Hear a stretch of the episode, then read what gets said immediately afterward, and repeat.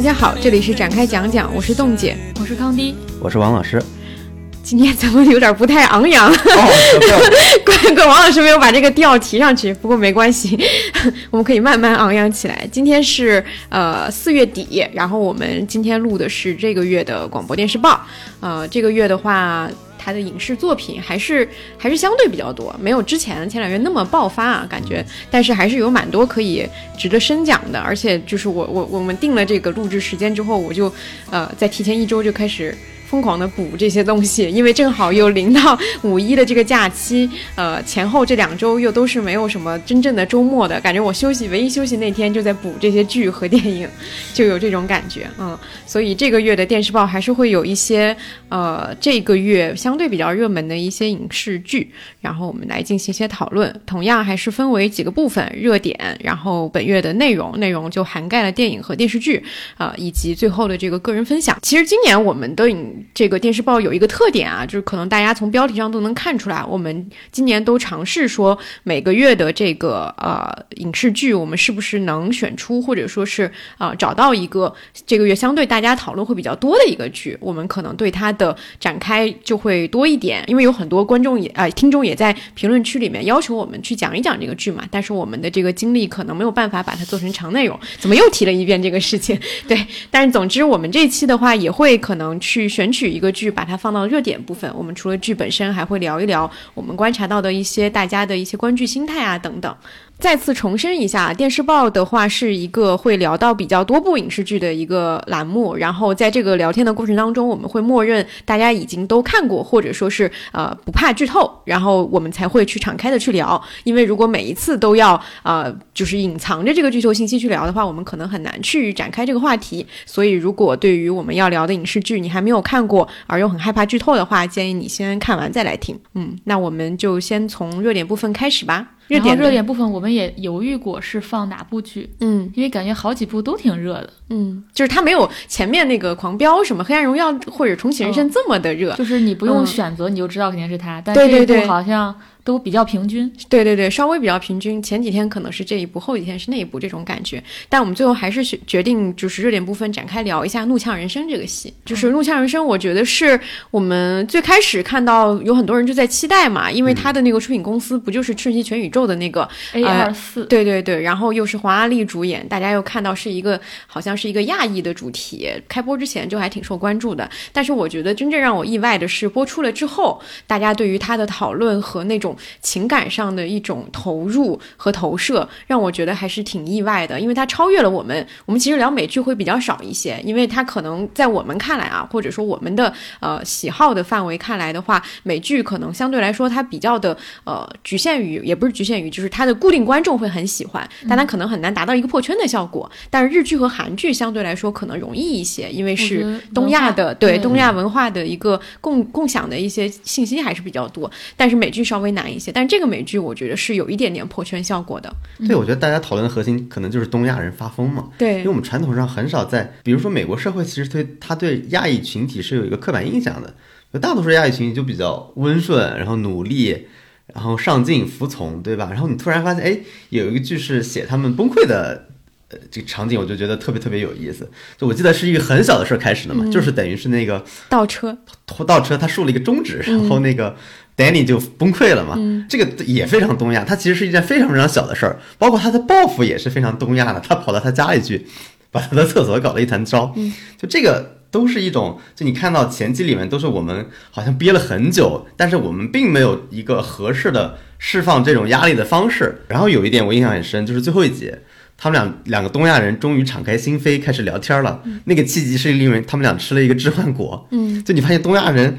直到快不行了，都还需要一个外界的压力，对，他才能去。释放这种这种情感，这个是我觉得它很有特点的一个地方。呃，是的，我看的时候也是觉得这个，我觉得大家之所以对这个故事里面的这些元素会这么的投入，可能也是因为这个剧中的两个人物他们的一些呃行为模式，相对来说大家能找到那个共鸣感。就像就是有东亚人的共同脚本。对对，就像刚王老师说的，包括他们的原生家庭，包括他们的一些就是呃比较压抑，但是又好像白人社会又没有办法去真正的。的真正理解的那种模式，就是西方的心理治疗对东方人是无无效的。对对对对对，台词对对对对对，然后。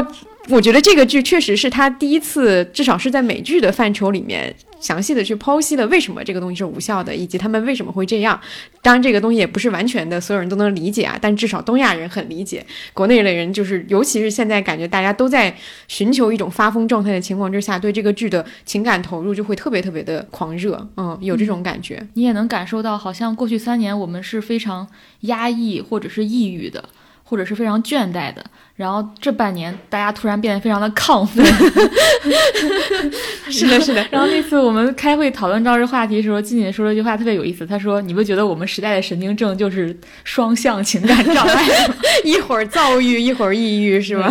是的，是的。最近我看，有我看到微博上有个博主，他发了条微博，很多人转嘛，可能有三四万人转。他那个微博的原因就是说，有两种现象。第一个现象就是发现很多人其实找不到工作，今年。嗯。然后发现甲方没没钱了，包括前段时间新闻就是。什么百万 UP 主停更了，类似于经济很不好，但突然发现五一大家发疯似的去吃饭喝酒，然后酒店的那个住宿价格成倍的往上翻，好像吃出门去吃馆子，然后发现馆子也爆满，就你发现我们整个社会出现了一个非常分裂的状态，一方面好像大家都没钱，一方面好像大家已经打算不过了，今天花完钱，明天我就不过了，就是这种感觉。我当时就突然想到，我们原来聊过韩国人的那个。恨和心嘛，就说韩国人当时不就特别爱发疯嘛，就经常晚上先来个三轮，可能先喝酒，然后吃个烤肉，再去 KTV 唱到早上，然后早上喝杯冰美式，强撑去上班，就发现我们是不是也有这个趋向了？就是好像每个人已经说，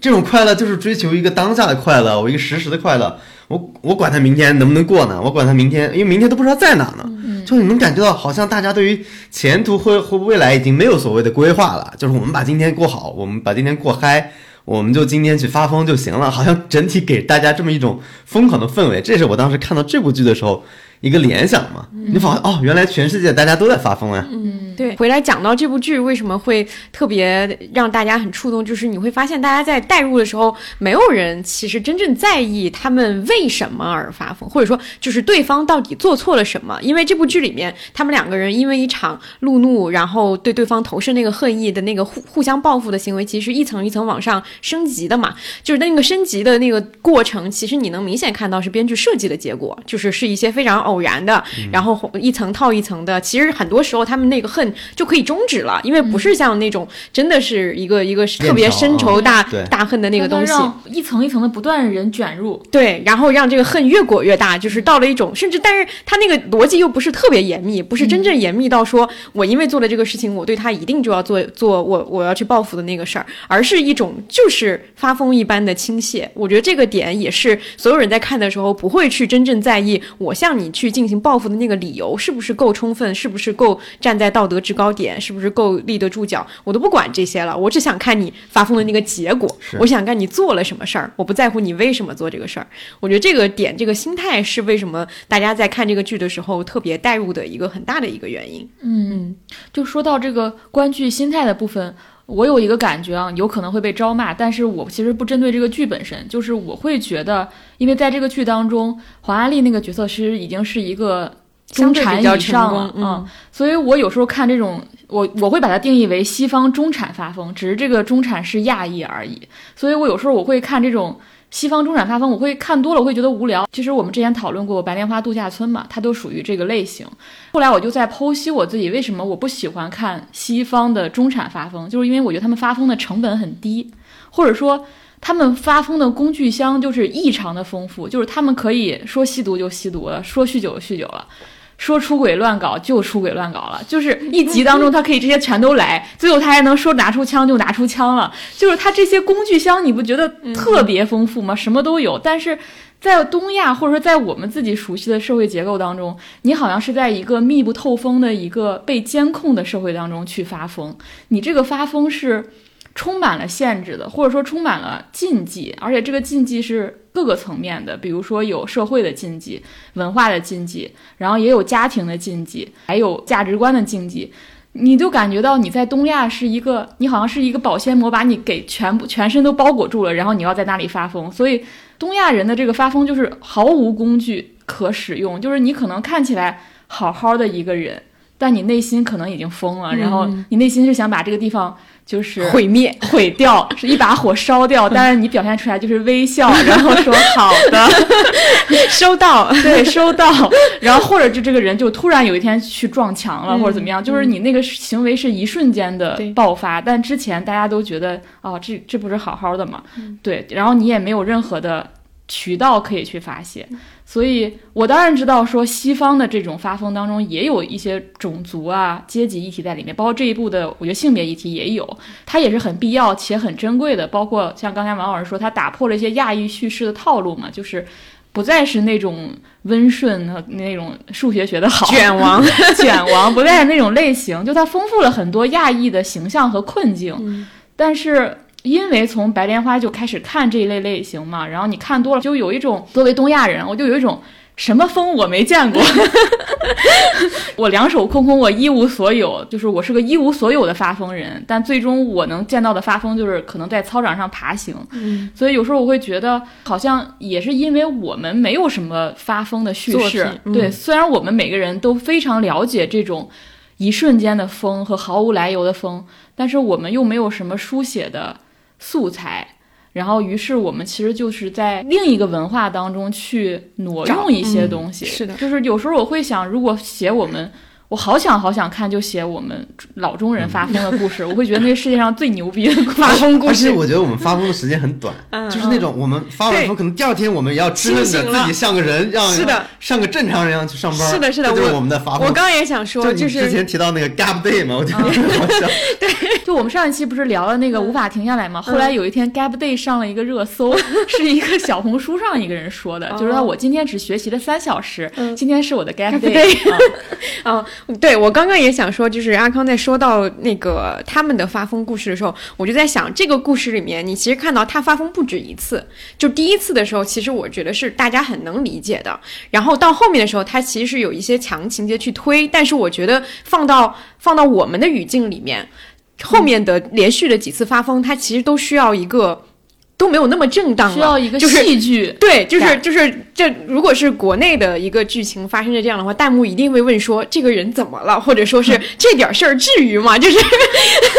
一定会有，就是我觉得是那个点，就是你一定会有一个一根弦在那儿捆着你，你需要去按照一些正常的逻辑去做一些事情，你不能每一次都这么的放肆。就是其实是这种感觉导致了说所谓的老中人发疯跟这这部。呃剧里面的那个发疯，我觉得它还是有一些本质区别的。然后我我觉得回过来讲到这个剧本身，我自己的一个呃。观感，因为我们刚刚聊了很多衍生的那个东西嘛，我自己的观感就是，我觉得从技术上或者是从呃观观剧的体验上来说还是不错的，就它还是一个很成熟的一个作品，包括它里面有不管是每一集的那个片尾曲还是片头的那个东西，都能看得出来是做的很多的这种呃设计。但是我在看这个剧的时候，除了刚刚那种我对于他发疯的那种不能完全代入，其实理由跟阿康说的一样。然后另外一个点就是在于，我觉得他的那个呃。呃，故事和这个主角的那个状态，我觉得有一点点对我来说有点割裂，就是在于，因为大家很多人都在说嘛，黄阿丽里面演的那个角色跟她本人是有很大的一个相似性的，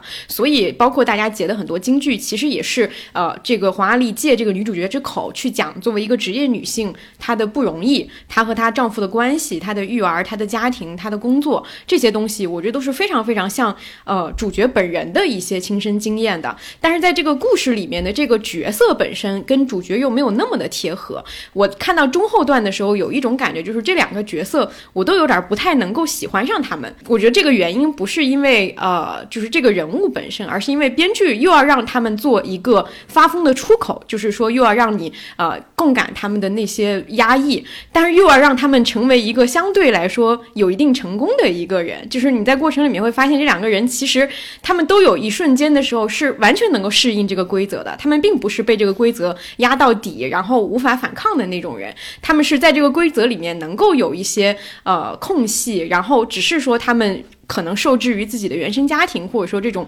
这种文化，他们没有办法像西方人那样去通过一些呃很很很看起来就是刚刚说的心灵疗愈的那个手段去抒发自己。所以我在有一些强情节发生的时候，会明显感觉到这个呃为了这个故事走向越来越疯批和这个人物底色的那个有一点割裂，我会觉得有点不适。这个是可能他。嗯，我觉得是一种。嗯，也蛮也能够理解的一种情况吧，就是演员要借这个呃，就是作品之口，或者说是想要去表达一个东西，但是我们又为了让大家感受到这是一个疯批大集合，我们又得制造很多的狗血事件，包括大家说的后面两集，尤其是倒数第二集的那个强烈的那个冲突，那个东西确实是跟前面的风格和最后集的风格都完全不一样的。我觉得这可能是这个剧本身它有一点点割裂的地方。嗯，这两年。从好莱坞也好，或者我们看奥斯卡颁奖典礼，或者看各种的电影，会发现亚裔叙事其实变得丰富了，包括动画片，对吧？嗯嗯。然后有一个读者给我留言，就说好像亚裔书写成为了我们东亚人情感慰藉的一种代餐，它会让你非常过瘾，因为它就像刚才说的，它工艺箱很丰富嘛，它可以拍到那些需要分级制度的部分，它会让你视觉上或者是那情感冲击上非常强烈，但同时又让你觉得很安全，因为它。又不是你熟悉的社会结构，嗯哎，我觉得他这个总结还挺精辟的。嗯，是的。但是我看这个剧的时候，我也有非常喜欢的部分。我喜欢的部分其实是里面的两组关系。我其实挺喜欢，就是呃，黄阿丽和她老公，就是前半段的那个故事。尤其是第一集的时候，我还觉得挺好的。就是黄阿丽明显是一个发疯了的人，但是她回到家的时候，她还要保持微笑，因为她老公随时会跟她说。要保持积极心态，然后你要开始专注于生活积极的一面。就是我会觉得这对夫妻是一个永远不可能自洽的人和一个已经天生就很自洽的人，因为他的家庭环境也好，或者他拥有的某种不太自知的特权也好，总之就是这两个人的碰撞，我觉得很有意思。所以他把黄阿丽就是拖到了那个心理咨询室嘛，然后你就会发现。就是我们东亚人对自己的压抑是了如指掌的，就是我比咨询师还会说呢，就是我能给你头头是道的分析，我原生家庭，我爸来自哪儿，是个什么样的人，那段真的很好笑，那段就是东亚人糊弄一个西方的心理咨询师太容易了。是，当时那一段是非常重要，能导到最后一集，他会说西方的心理治疗对东方头脑不管用嘛，因为他太懂这些东西，他太知道。我的压抑何来啊？但是我依然没有办法。另外，我觉得那两个主角之间也很有意思，因为他们一个是，你不觉得这个关系很好玩儿吗？因为一个是已经成功的女性和一个没有成功但很渴望成功的男性，然后碰撞在一起，然后他们都要维持自己的生活。你觉得他们两个生活一个天上一个地上，但他维持他都需要就是。筋疲力尽，就他们那个在筋疲力尽这个层面上，其实是没有区别的啊。对，而且他们俩那个生活的微妙的那个感觉也都挺相似的，就是他们距离成功其实也就只有半步之遥。就是虽然那个就是丹尼的那个角色看起来好像什么都没有，但你后来发现他干掉自己表哥之后，也就哎马上有一点小成就了。就是那个包括像华阿丽把那个公司卖出去以后，一下子也就好像生活又轻松了。就是虽然这是个戏剧故意的设置啊。但是我觉得他想掌握那个尺度，也就是说，这两个人之前那种压抑，他可能就是因为就是差了一个临界点的那个压抑，才才让他们真正非常的压抑那种感觉。所以到最后一集的时候，我是有点感动的，因为我会有一种，虽然他们是借助这个迷幻药才真正的打开自己。你看我们东亚人压抑到，但那个瞬间我感动的地方是我，我觉得发疯的人才能理解发疯的人啊，就是。就是发疯的人也才能治愈发疯的人，就那个瞬间，他们之间能达到某种交流和共振，以及理解着对方。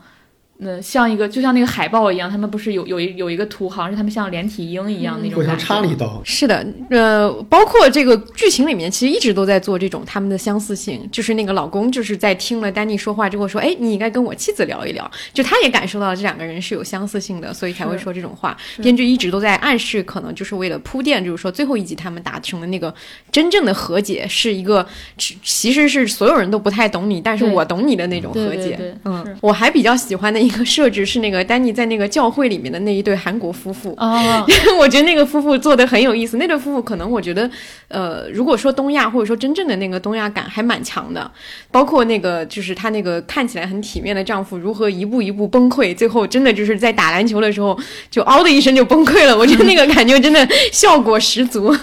就是那个也是很精准的。他在描写这种类型的时候，确实像刚刚说的，打开了一些亚裔的不同的面相的时候。他是真正抓住了他们的心态里面的那个基底的那个东西，是。嗯，然后那个画不都是那表哥画的吗？嗯，对。对对，然后后对，然后后来我看了那个，就而且是陈正道发在豆瓣上的，很奇怪，他发豆瓣他说那个表哥其实当时给 Facebook 的办公室画过画儿。然后嗯，扎克伯格给问他是要钱还是要股份，他要了股份。对，我觉得这个故事好厉害！这个像那个《黑暗荣耀》里面那个说那个那个小女孩还记得吗？她不是说你要送我礼物，我妈说送我礼物就要送我股份，这个还蛮逗的。嗯这个剧目前反正豆瓣评分也非常高，八点九八。点八，嗯，八点九吧，八点八，嗯，嗯对，就是确实是一个蛮现象级的一个，就是它背后反映的，我觉得国内观众的这种心态反而是最有意思的，嗯。我觉得我也经常会想到看观看过程当中也会经常想到《瞬息全宇宙》，嗯。嗯，是，包括那两个石头的对话和最后一啊集也有一些共通之处。是的，是的。哎，我刚刚虽然我们后面才要聊到这个剧，就《漫长季节》，但我昨天看第六集的时候，有一个画面，我就觉得哇，中国的 beef 就是那个，就是那个秦昊去找一个人在那个彩票店，你记得吗？哦哦哦彩票店他就在那儿说，就是他们两个人就在那儿故意的在那儿比机选机选。你另外那个人来了以后就说我我的房子车子都是机选中的，然后秦昊就说你骗谁呢？你在这儿，然后就冲出去跟那个人车上就开始跟他打。那那个那个那个人就说大哥你别这样，我们为了一个鸡犬的事儿至于吗？我心想说这就是中国的 beef，但那个就是你哦但他那个有个背景是他看到那个车牌是他的，对，是的，就是你能发现说，就是那个他肯定不是往这个方向走嘛，他不是要真的做一个小冲突，就是东北人查价瞅你，你瞅我干啥？就是 瞅你咋地，这也是一个东北版的 beef。秦昊当时第一第一集还是第二集被关到那个监狱里面，不就是瞅你咋地吗？啊对对对旁边有个大哥蹲在那，差点就打起来了。对你这，你还突然发现了中国 beef 就是这种。我觉得东北人随随便便就能每天都在上演 beef，满大街都是 beef。是的，是的，是的。好的，我们那我们这个热点就先暂时聊到这儿。我觉得可能后面我们聊到其他剧的时候，说不定也还能回扣到这个主题。我觉得发疯是这个月的一个大主题。是的，是的但，我觉得咱们去年是不是也聊过发疯？聊过。去年去年我们的环境下，对，对。去年那个发疯跟今年确实是，我觉得有点不太一样。对对。不太一样。去年是一片压抑之下的年它是一个非常具体的，我们知道是什么事儿导致我们的压抑，但今年这种压抑好像是一个说不明白的，对。是一连串，就像你说的小的不幸，但是你能很难描述那种不幸和那种难受。对。虽然现在那个最大的那个背景被撤走了，嗯。就是疫情的背景撤走了，但你发现生活也并没有变好，或者说你发现你你对未来也并没有抱有希望。原来你会有很多借口嘛，比如说就是我出不去，或者就是生病或怎么样，但现在这个借口都没有了，你会更加放肆的去释放。对嗯，嗯，而且你现在就是。哎，有点儿那感觉，就是你现在多了一些选取的工具可以帮你发疯，比如说你花高价去住酒店，对，花高价去吃个餐厅，我们的工具就是消费，只就我们的想象力还是比较贫乏，是吧？就是消费嘛。对，就是一个 gap day。嗯，好的，那我们热点部分先聊到这里，我们再聊一聊具体的内容。好，我们先聊一下那个院线电影吧。就是虽然这个月其实上的院线电影蛮多的，但是我们可能共同看，然后又一起能够讨论的可能没那么多。先聊一下那个《宇宙探索编辑部》这个片子，还是我觉得也是一个有一点，它不算是发疯，但是它有一点对，确实有一。呃，你说唐志军有没有别人眼里他肯定是个疯子吧？就是那种感觉，但他发的疯不是那种日常生活里那种躁郁，嗯，他是一个对一件事情有着莫名的一个执着的那个感觉。嗯，王老师看了有什么感受？对我当时看完的第一反应是，我觉得他拍的很浪漫。嗯就很浪漫的原因就是，我觉得就是里边我很喜欢一句话，就是那个编辑部大姐说的，她说那个唐志军，嗯，她说唐志军就是我算是看明白了，你一直都看不明白。我觉得这个电影有意思的地方就是很多人想不明白的事儿，但唐志军就在做这件事儿。所以我们活在这个时代，就大家想的都太明白了。就我们每天获得信息太多，就太知道，比如男的怎么样，女的怎么样，怎么吃亏，怎么不吃亏，现在人想的太明白了，就没有唐志军这种人，他脑子一根轴，他想不明白。当你想不明白的时候，这种浪漫、这种理想主义就出来了，是吧？这部片子我觉得非常有趣的地方就是孔大山他用伪纪录片的这种形式，他把这种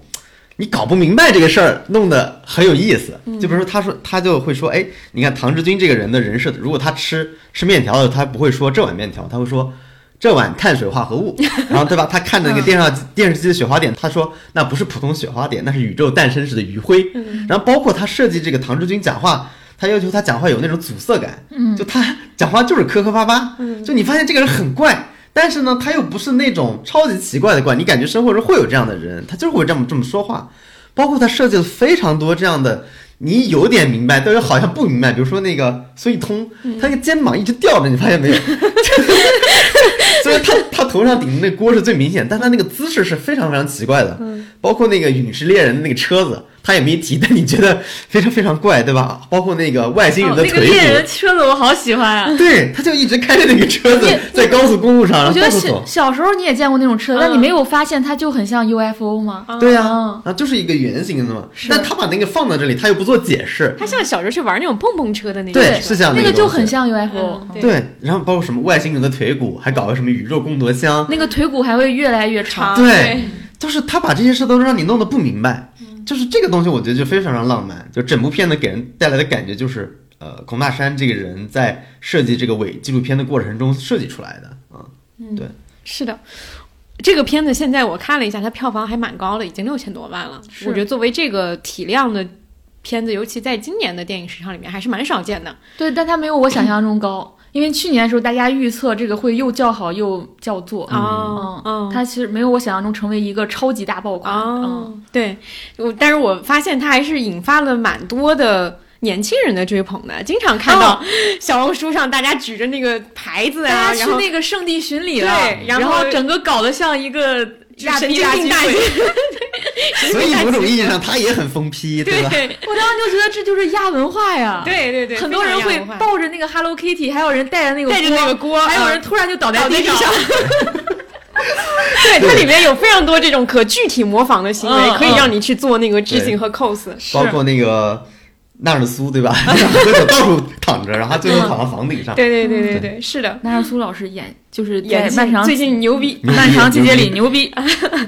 对，然后这个剧确呃，这个片子确实是，我觉得它在这个范畴里还是引发了非常多人的强烈的喜欢。我觉得这是他很大的一个特点。我觉得他就是那种真正的找到了属于他的观众啊对对喜欢的人超级喜欢。对对对对对。然后我看到那个就是唐志军的时候。我其实会想起以前我上大学左右的时候，真的见过这种人，就我大学门口会有人，他在那儿摆一个小摊儿，然后卖的是自己写的书，自己写的书可能是自己花钱找出版社出的，然后那个标题一看就是非常民科的东西，就那个时候大家还开始讨论民科什么之类的，就一看他对这个事儿有超乎常人的执着，然后他整个人看起来又是那种比较邋遢，然后比较不修边幅的，可能也每天走过去这么多人，也不会有人去真正问他和他交流，但你能知道他对于这个事情真的是有一个执念。反正我看到唐志军的时候，我就会想起这样。因为我们原来确实有这么一个时代，大家是很多人研究这个的。我记得我小时候都有那种 UFO 杂志，杂志就叫 UFO，对飞碟探索什么东西的。很多科幻作家，我不知道呃，但刘慈欣有没有发表过？很多当时的科幻作家都在上面写东西的。就是那种文化，其实我觉得跟早期的什么气功、外星人这些东西是，就是我是觉得，确实一个他这里面对于那个时代的大家的那种就是浪漫气质的那个保留的那个东西抓的是很准的。因为我其实觉得有一个共同感受是近两年讲，嗯、九十年代或者说千禧年的。那个时时代的东西也挺多的，嗯。但是很少有人去抓到这个点，就是大家可能抓的都是那个时代的呃强烈的机遇啊，然后你能乘着那个时代的风去做成一个什么大事儿啊，或者说是一些大的呃故事背景和情节的那个东西。但是像刚刚说的气功也好，或者说是这种对于外太空的这种追求也好，这个东西反而是比较少人去去去注意到的，因为它其实没有那么的显性嘛。但是它可能跟今天的这个环境去做一个对比，就像王老师刚刚说的，它可能那个反差是在于一种。就是所谓的看透和看不透的那个点，就现代人和以前到底最大的区别是什么？我觉得他是有抓到一个独特的属于他的点的。嗯，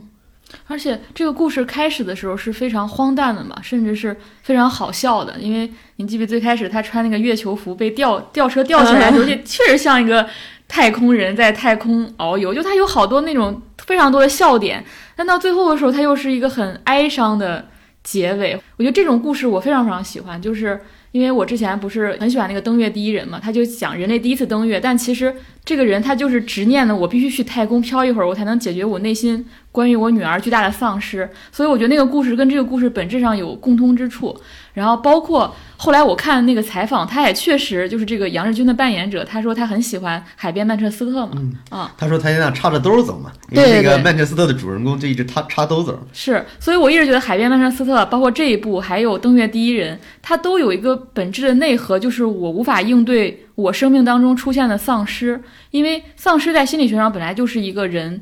需要花漫长时间去解决的一个事情，它其实就像一个人内心的黑洞一样，所以这个黑洞和一个宇宙主题放在一起，其实是非常说得通的。我我我很被这种故事吸引，就是你看起来一个人非常偏执的要做一件不可能的事儿，或者非常荒诞的事儿，他不做不行，他一定要做下去。但其实这个事情不是因为它的宏大，而是因为他内心的某种。隐秘的诉求，或者是隐秘的黑洞，就这个逻辑我非常相信。虽然这个叙事套路也很多啊，很多片子都会采用，但这个逻辑我是非常非常信服的啊。然后我觉得这个电影就是一个，就是我很早很早就知道这部电影了。它最开始不是放出了一些海报嘛，然后当时你就觉得这个电影就。就你一看你就觉得这个电影肯定是很有趣的，然后你也会觉得它的拍摄过程肯定也很有趣，然后它的主创团队什么导演、编剧也肯定都很有趣。然后当时我还说很想写那个宇宙探索编辑部的编辑部，因为我觉得他们这个团队聚在一起，嗯，那个编辑部就是一个非常非常好玩的，每个人都很有自己趣味的。一个一个编辑部，嗯，我觉得我喜欢这个电影的部分，其实就是孔大山他他是电影学院进修班的，然后他又为郭帆做副导演嘛，他其实是一个挺是这个体系或者说影视这个行业选拔出来的一个人，然后尤其是这部片子从剧本呀到投资啊到拍摄，其实获得了很多行业内的支持，就不管是郭帆呀还是监制王宏卫老师啊等等。然后他推出了他第一部作品，同时找到了他的观众。但我反而喜欢这个片子的部分是，你发现它没有什么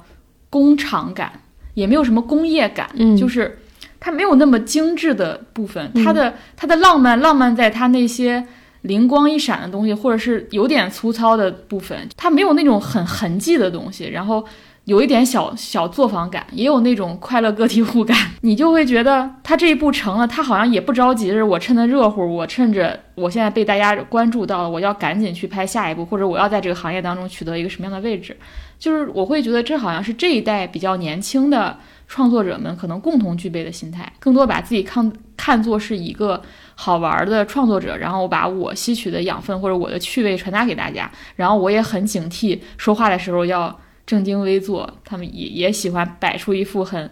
很、很开放的一个态度。我觉得，我觉得这是一一一整代创作者的变化。然后，可能孔大山是里面一个比较典型的代表。嗯，我其实，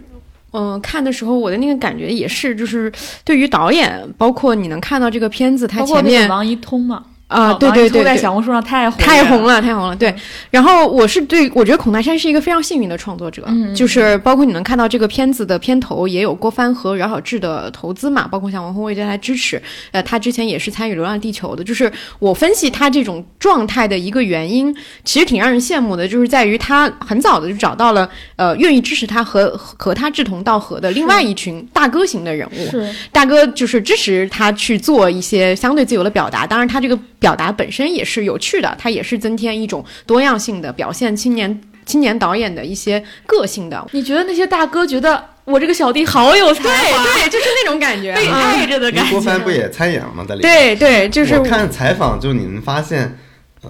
他周围的人都特别的爱孔孔大山，就爱他的才华，以至于因为当时他拍这个片的时候，很多人不知道他在拍什么，甚至比如有演员在演的时候，他觉得这个导演是不是傻？因为拍完了，这些人都不知道是什么，直到最后剪出来，包括最后孔大山自己剪，他也剪崩溃了。他他之前大概拖了好好几个月，一直没去动剪辑，后来也是他一个朋友帮他来，呃，出出剪了一版，他才觉得哦，这个片子可以剪下去了，最后才剪成这么一个东西。包括他的那个美术指导郭新博，包括王一通。就在他的里边，就是一个，嗯，所有人都深切的爱着他，他还给所有人发他的什么爱的一个，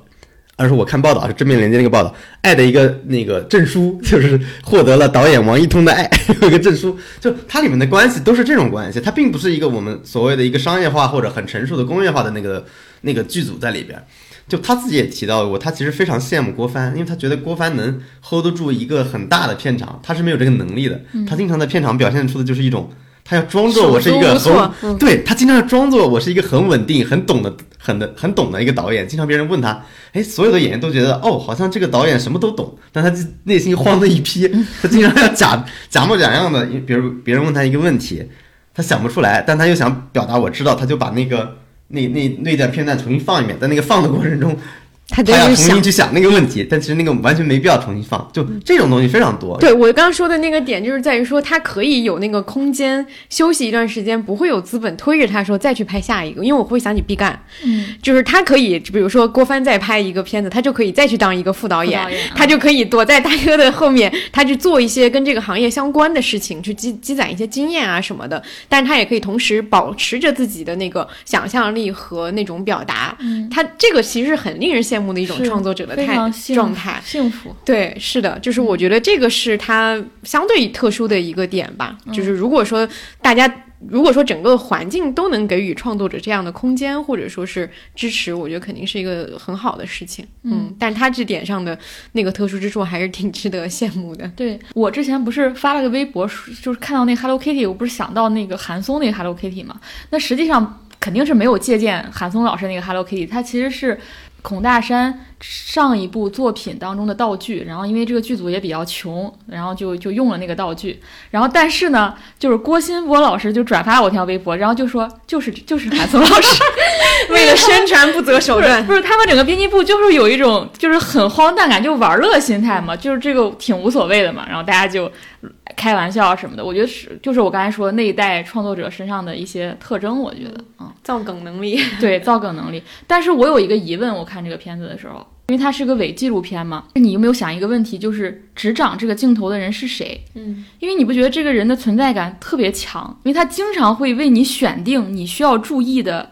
视觉中心，比如说他就要给那个 Hello Kitty 一个特写，就那个阿波罗公司送了一篮水果嘛，他下一个镜头就是他们办公室人在啃苹果，就他存在感非常强，他会告诉你说哦，你现在要注意什么什么地方了，但是。这个人却从头到尾没有出现，就是你是不知道说谁在拍这个片子的。就他作为一个伪纪录片的话，这个人又是一个什么样的人？后来我看说，好像确实是把摄影师放在演员表当中署名了，因为按说他就是应该是一个演员署名了，但是他又没有对这个人物形象就是进一步塑造啊，他是个什么样的人？当然，这个人他肯定不仅是他某种程度上他也是孔大山嘛，他不仅仅是一个摄影师的一个角色啊。这个是我当时看这个电影就一直有的疑惑。我你看那个镜头是明显是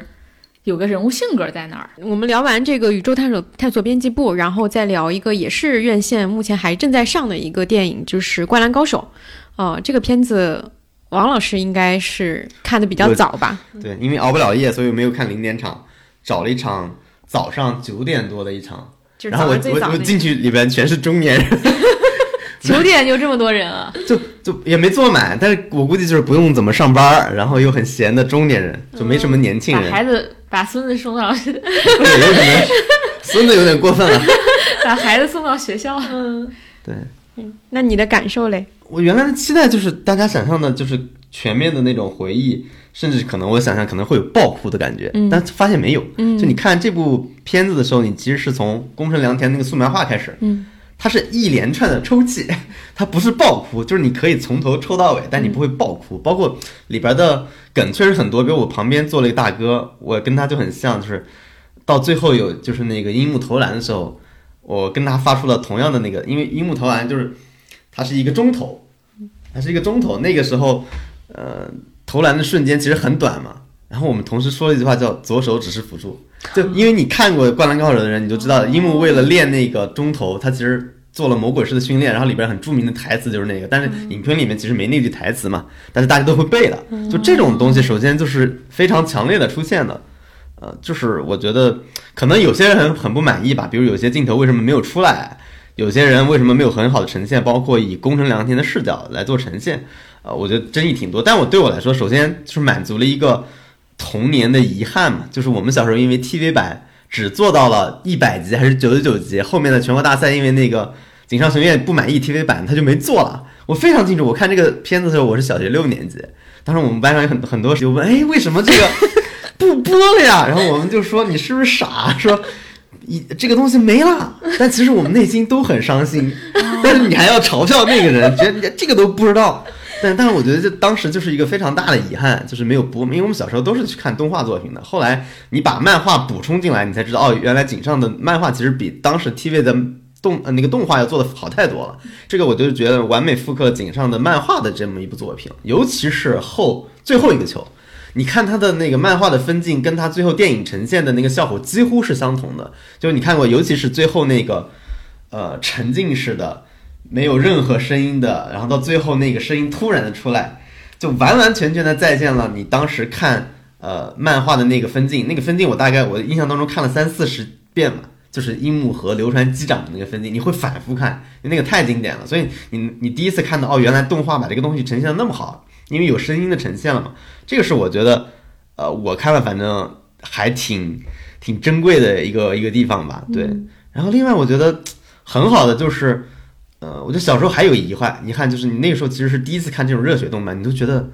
主人公就是应该拿冠军的，为什么没有拿冠军？称霸全国，对，为什么没有称霸全国呢？但你你之后你就知道了嘛，你长大你就知道，就他写的就是一个非常成年人的故事，就是当你拼尽全力了，你就是最辉煌的时刻就是现在嘛，就不是在明天以后，这就是你最后的那个夏天了。就赤木刚宪在这个之后大概率他可能上大学是吧？篮球当爱好了，樱木。后背受伤了，那可能能不能恢复全身状态还另说。就是三井那个体能就别想说了，是吧？流川枫可能去美国了，但你看泽北到美国都改打控球后卫了，就是人生就是这样嘛，这就是人生的遗憾。就你能突然想到，哎，为什么原来在动画里边赤木和木木会说那么多遍，我们是国中三年级了，这是我们最后的机会。那井上其实一直在说这个，这就是人生有的时候就是只有一次机会，只是你不知道。但是我们现在回过头，我们知道，但我们看这个经典的画面，我们就会很幸福，因为知道这些人就处在他们人生最好的时候，打最好的一场比赛，对吧？然后你会知道，哎，这些人就会在下一场输给爱河学员，然后你会就珍惜场上的每一分每一秒，就是每一个人的那些动作和坚持都显得非常珍贵。这就是为什么我觉得看每个镜头都想哭的原因，因为每个镜头背后都有一个小故事，对吧？比如说。你会自动脑补出所有故事，比如说老观众就会看，哎，比如说功臣的眼中只有才子嘛，大家不是开玩笑说那为什么那个才子比晴子 那么好看？因为那是功臣视角的才子嘛。对，就完我就想，哎呀，三井眼中只有铁男，哎，我想铁男在哪里？铁男没有出现，因为铁男没有在全全国大赛出现，包括翔阳和海南的那个镜头一闪而过，然后里边都有非常丰富的丰富的故事在里边，包括我看那个后来。我当时在看电影的时候没注意，后来有人说看了二刷、三刷之后，发现鱼柱也来了。因为在那个漫画里面，鱼柱是拿个刀在那削萝卜，就是就是其实对赤木刚宪的一个影响。然后我后来听大家说，哎，我说那这也很好，就是各种各样的这种丰富内容的东西，都用一场比赛的视角全部的呈现出来了。我是觉得没有什么再不满意的东西了，我实在想不出还有什么东西需要需要再添加进来，才能说得到一个完美的回忆。当然，可能大家的这个。呃，想法和观点不一样吧？我真是觉得到最后的那个机长画面，呃，已经满足了。对，就最后那呃十秒五秒，漫画画的也非常好。就流川的那个镜头，就是传给我，传给冲，传给我，直到最后那种快速的、寂静的，最后轰然作响的那个感觉，就非常好，就跟我看惠子凝是有异曲同工之妙。真的没想到，真的就是那种寂静感，然后突然的所有东西都亮了，所有东西都响响了起来，然后。所有人都欢呼起来的那种感觉，就是一个比赛能给你呈现的最大的满足感。对，所以我觉得哪怕没有看过前面的呃剧情的观众，我觉得也是可以在里边得到很好的享受的。嗯，是的。我因为我也看了嘛，然后我补充几个吧。我觉得整体一个是因为我是小时候是呃看过一些，但是肯定没有那么大的一个热情，只是属于说知道他们基本的一个故事的走向和基本人物的这种状态。然后确实看的时候，我觉得最大的一个感受就是。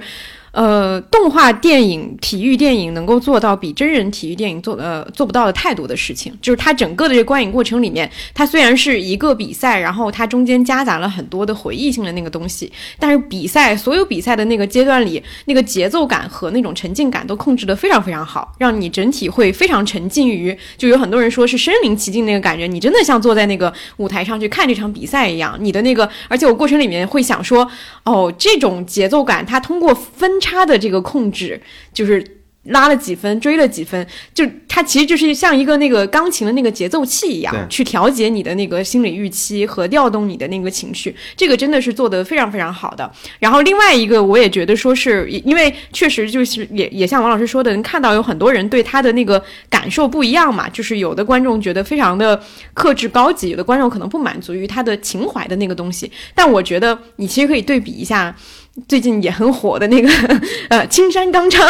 就是到底什么样的一个作者，我会感受就是说。这种从小你看到大的作品，大家都投注情感，那个感觉其实跟你追星差不多。你追星追到最后，有可能会迎来塌房。你追到一个作者，这个作者他本身是否有这种长时间像马拉松一样的一个精神力去维持一个作品达到他自己想要的那个程度，本身也是一场豪赌。就你也不知道会到底会怎么样。但是我觉得这个呃呃，对井上雄彦他这一次的这个表达本身是非常克制的，因为我确实确实非常赞同王老师说的那句话。其实你发会发现所有的。体体育番，体育番本身，如果作者对于体育，因为我们有一个朋友说了一句话，就是说作者如果对这个体育运动本身是有强烈的爱，那他最后的落点一定是一个相对比较悲伤的一个结局，因为他们所有人要写的，其实大部分都是这种逆袭的故事嘛。逆袭的故事里面，这些人物也不是什么超凡的体育天才，他们可能在某一个地区或者说某一个环境下，他们是有一定长处的，但你落到最后，他们也不可能真正的去打职业赛，且成为职业赛里面唯一。的那个、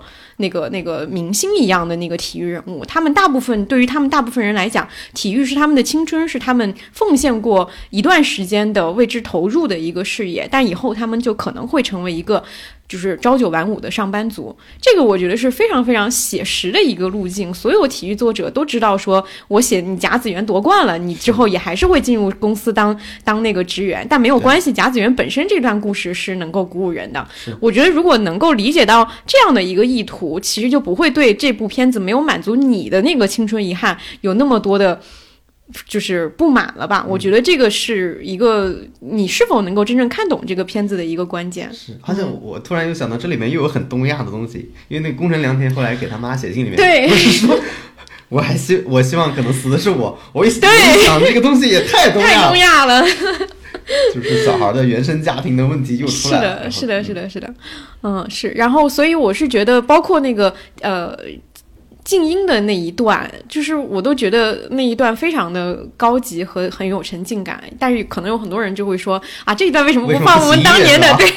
战歌曲？就是我觉得那个东西，你看的其实挺多的，就是很多我们现在因为现在没有更多更新，然后非常的经典的作品出来了，其实消费。曾经的回忆杀是一个非常常见的一个行为，而且对于作者来说，这个东西也非常容易嘛。这个是太容易走的一条路了。是，但是主要就是那个东西也不是呃井上雄彦自己的表达，因为那个歌曲和本身片子都是当时 TV 公司做的，那个两首歌也是随便选的，他并不是专门为这个。动画做的一首歌，只是刚好用到了，但是它又成为一个经典。对，所以我觉得作者他真正的传递他想表达的东西才是最重要的东西。而且刚好，我觉得他想表达的东西就是支撑起了整部《灌篮高手》的一个核心精髓的东西。我觉得他为什么到现在都有这种感染力在里边，而不是说拿了全国冠军的一个逆袭故事能支撑这么久的时间？就他真正的感染的精神就是那种那种精神，就是所谓的。呃，最辉煌的时刻就是现在，我就是要拼搏现在的这个时候，这个是我觉得，呃，更重要的一点吧。嗯，对。然后另外就说一个那个岔出的话题，就这部这部。片子竟然引发了就是同人女的大狂欢，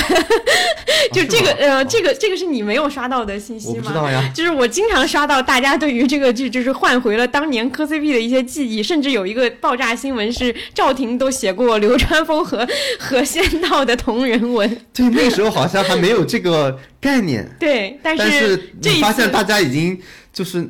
自然的磕起来了，但是好像没有叫 C C P 这个概念啊。对对对对，这次又又重新的换回了大家的一些热情，这可能是在女观众当中比较常见的一种形态。嗯，只要你大概了解这个人物，其实都还是比较观众友好的一部片子。嗯嗯，好呀，那我们再聊两个非院线的电影，呃，一个是《惠子凝视》，呃，《惠子凝视》是三宅唱的一部电影，然后女主角是岸井雪乃。嗯，对，他就是那个你的鸟儿，还是我的鸟儿会唱歌，还是你的鸟儿会唱歌？嗯嗯，对的那个导演，对对对对对。然后他这个片子应该也是有有原型的，是一个原型的一个女拳手叫小笠原惠子的一个自传，然后通过她的那个自传来进行一些改编。而且我觉得这个片子比较特殊的一点是，我发现它是先定了女主角，才定的导演。只是这个片子它本身就是聚焦在惠子这个人物身上的一个片子嘛。嗯，王老师可以先说一下。那这部片其实是拍一个聋哑人拳手的这么一个故事，但它不是我们想象的那种拳手逆袭最后拿到什么一个故事，它其实是一个非常日本的。然后这个导演是一个非常擅长拍表演描式的拍法，所以我当时看这部片子之前的心情就是，当时是上网还是什么，就是我发现。我当时在怀疑人们是否能通过对话达到一个最大程度的沟通理解，我在开始怀疑这点，因为每天在网上的吵架，然后我们因为语言文字表达带来的误解太多了，我就有点不想看雄辩了，我就看了这么部片子。但我看完之后，我就发现，其实你人类完全可以在语言之外得到一种宁静，或者得到一种很深的感受。这部片子就不是那种我们需要通过阐释去理解的片子，嗯，因为我们通常需要阐释就是要讲讲道理嘛，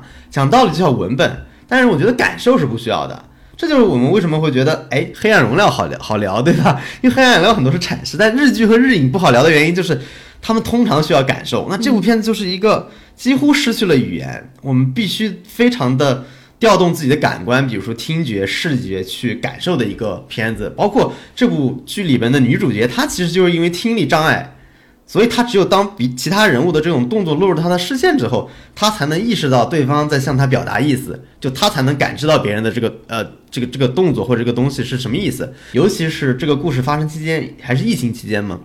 就你发现很多人戴口罩，对于聋哑人来说就是一个巨大的障碍，就里边非常多的细节，就是说，哎，因为人物戴了口罩，他完全看不懂别人在说什么了，嗯，就非常多这样的细节，就是这个人在日常生活中一些最简单的沟通，他也是无法完完成的，但只有在拳击这件事上，我觉得他。达到了一个跟人真正的沟通，并且快乐。我最喜欢的那一点就是他跟他的那个教练练那个组合拳，你还记得吗？就那套组合拳，你能听出，你能看到一种韵律感，没有任何的发声，只有那个砰砰砰的声音。就我为什么说像《灌篮高手》？因为《灌篮高手》里面提到，就是你你能听到你的心跳的砰砰声，对，那个里面有非常多的这样砰砰的声音，然后突然非常大的一种噪音到宁静的切换，然后宁静到噪音的切换，这样子的这种东西非常多，然后你能。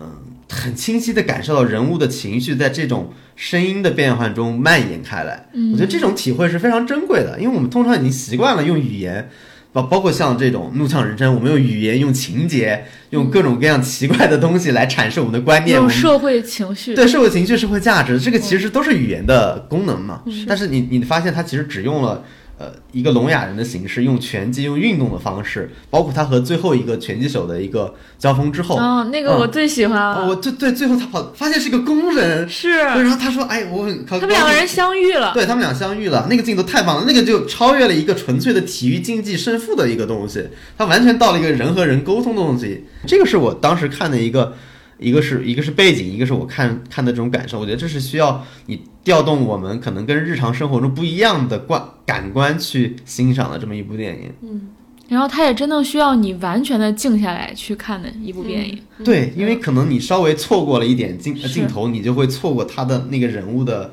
对那个东西的理解嘛。嗯，虽然你会你看起来觉得这个电影好像很简单很容易，但它其实拍起来反而是困难的，因为它的镜头是一个。绝对平视，或者说不把它设为中心和主角的。你看他经常扫过那个城市，然后或者是扫过那个拳馆，这个人就是在那样一个城市当中生活着。包括他那些声音也是，我选取什么声音进入这里面，什么时候应该静下来，什么时候应该有声音，这都要需要非常精心的选择的。它只是一个看起来好像平淡如水的东西，但反而这种平淡如水可能非常非常难拍。嗯嗯，然后我当时最后一幕也非常非常打动我的。地方是你会发现，因为那个人是战胜了他，那个人是个胜者。对，但你后来你你拉入到生活当中，你发现我们都不是生活的胜者，我们是一样的人啊。那个会让你非常的动容。嗯，刚才王老师在叙述那个运动和运动节奏的时候，我也想起来，就是因为它这里面，比如拳击到一个瞬间的时候，会整个世界安静下来嘛。其实这个一方面你可以理解成这个是聋哑人这么一个角色设置，另一方面就是运动进入到极致的状态，极度专注的状态就是安静。你刚才聊的时候，我就想起我当时采访那个苏一鸣，他不是要飞起来吗？飞起来要旋转，比如说要旋转五六圈什么。我说你的感受是什么？他说他最强烈的感受就是安静。就是太安静了，什么都注意不到，然后你会觉得那个每一瞬间都是非常非常慢的，就可能我们看起来它那个转就两三秒，但在它的转的时候，他会感觉到时间是一帧一帧往前走的，然后他能感受到我现在转了多少度多少度多少度的。就他讲的时候，我还觉得那个是一个很奇妙，非常奇妙，且是一个我们不可能体会到的，因为你你飞不起来嘛，嗯，对。我看的时候，我看了一个导演的一个采访，就是我刚刚为什么说女演员先进入导演的那个拍摄手法，一定程度上根据演员去决定，还挺奇妙的。因为他形容了一个状态，他就说演员就是有自己的表演思维和对身体使用的方式，虽然跟运动员的那个运动神经不同，但是也是一个需要用自己的身体来工作的一个职业。他说这全是他一个人的工作，不知不觉当中也有很吸引人的东西存在。举着胳膊稍微向右偏移一点，就会让我。看到世界突然起变化的瞬间，他说：“我的工作就是，就是他。当然导演比较谦虚啊，他就是说，因为暗井选乃非常集中，所以他的工作就是把这种纯粹的身体动作拍摄下来。我觉得像刚刚就是王老师和和小康说的那个部分里面，也有导演花了非常多的精力，其实他是在雕琢这种东西，他是让你感受到那个世界变化的瞬间，所以它是缓慢而安静的。嗯，对，包括这个片子的那个英文名嘛，我觉得就非常突出这个片子的气质。”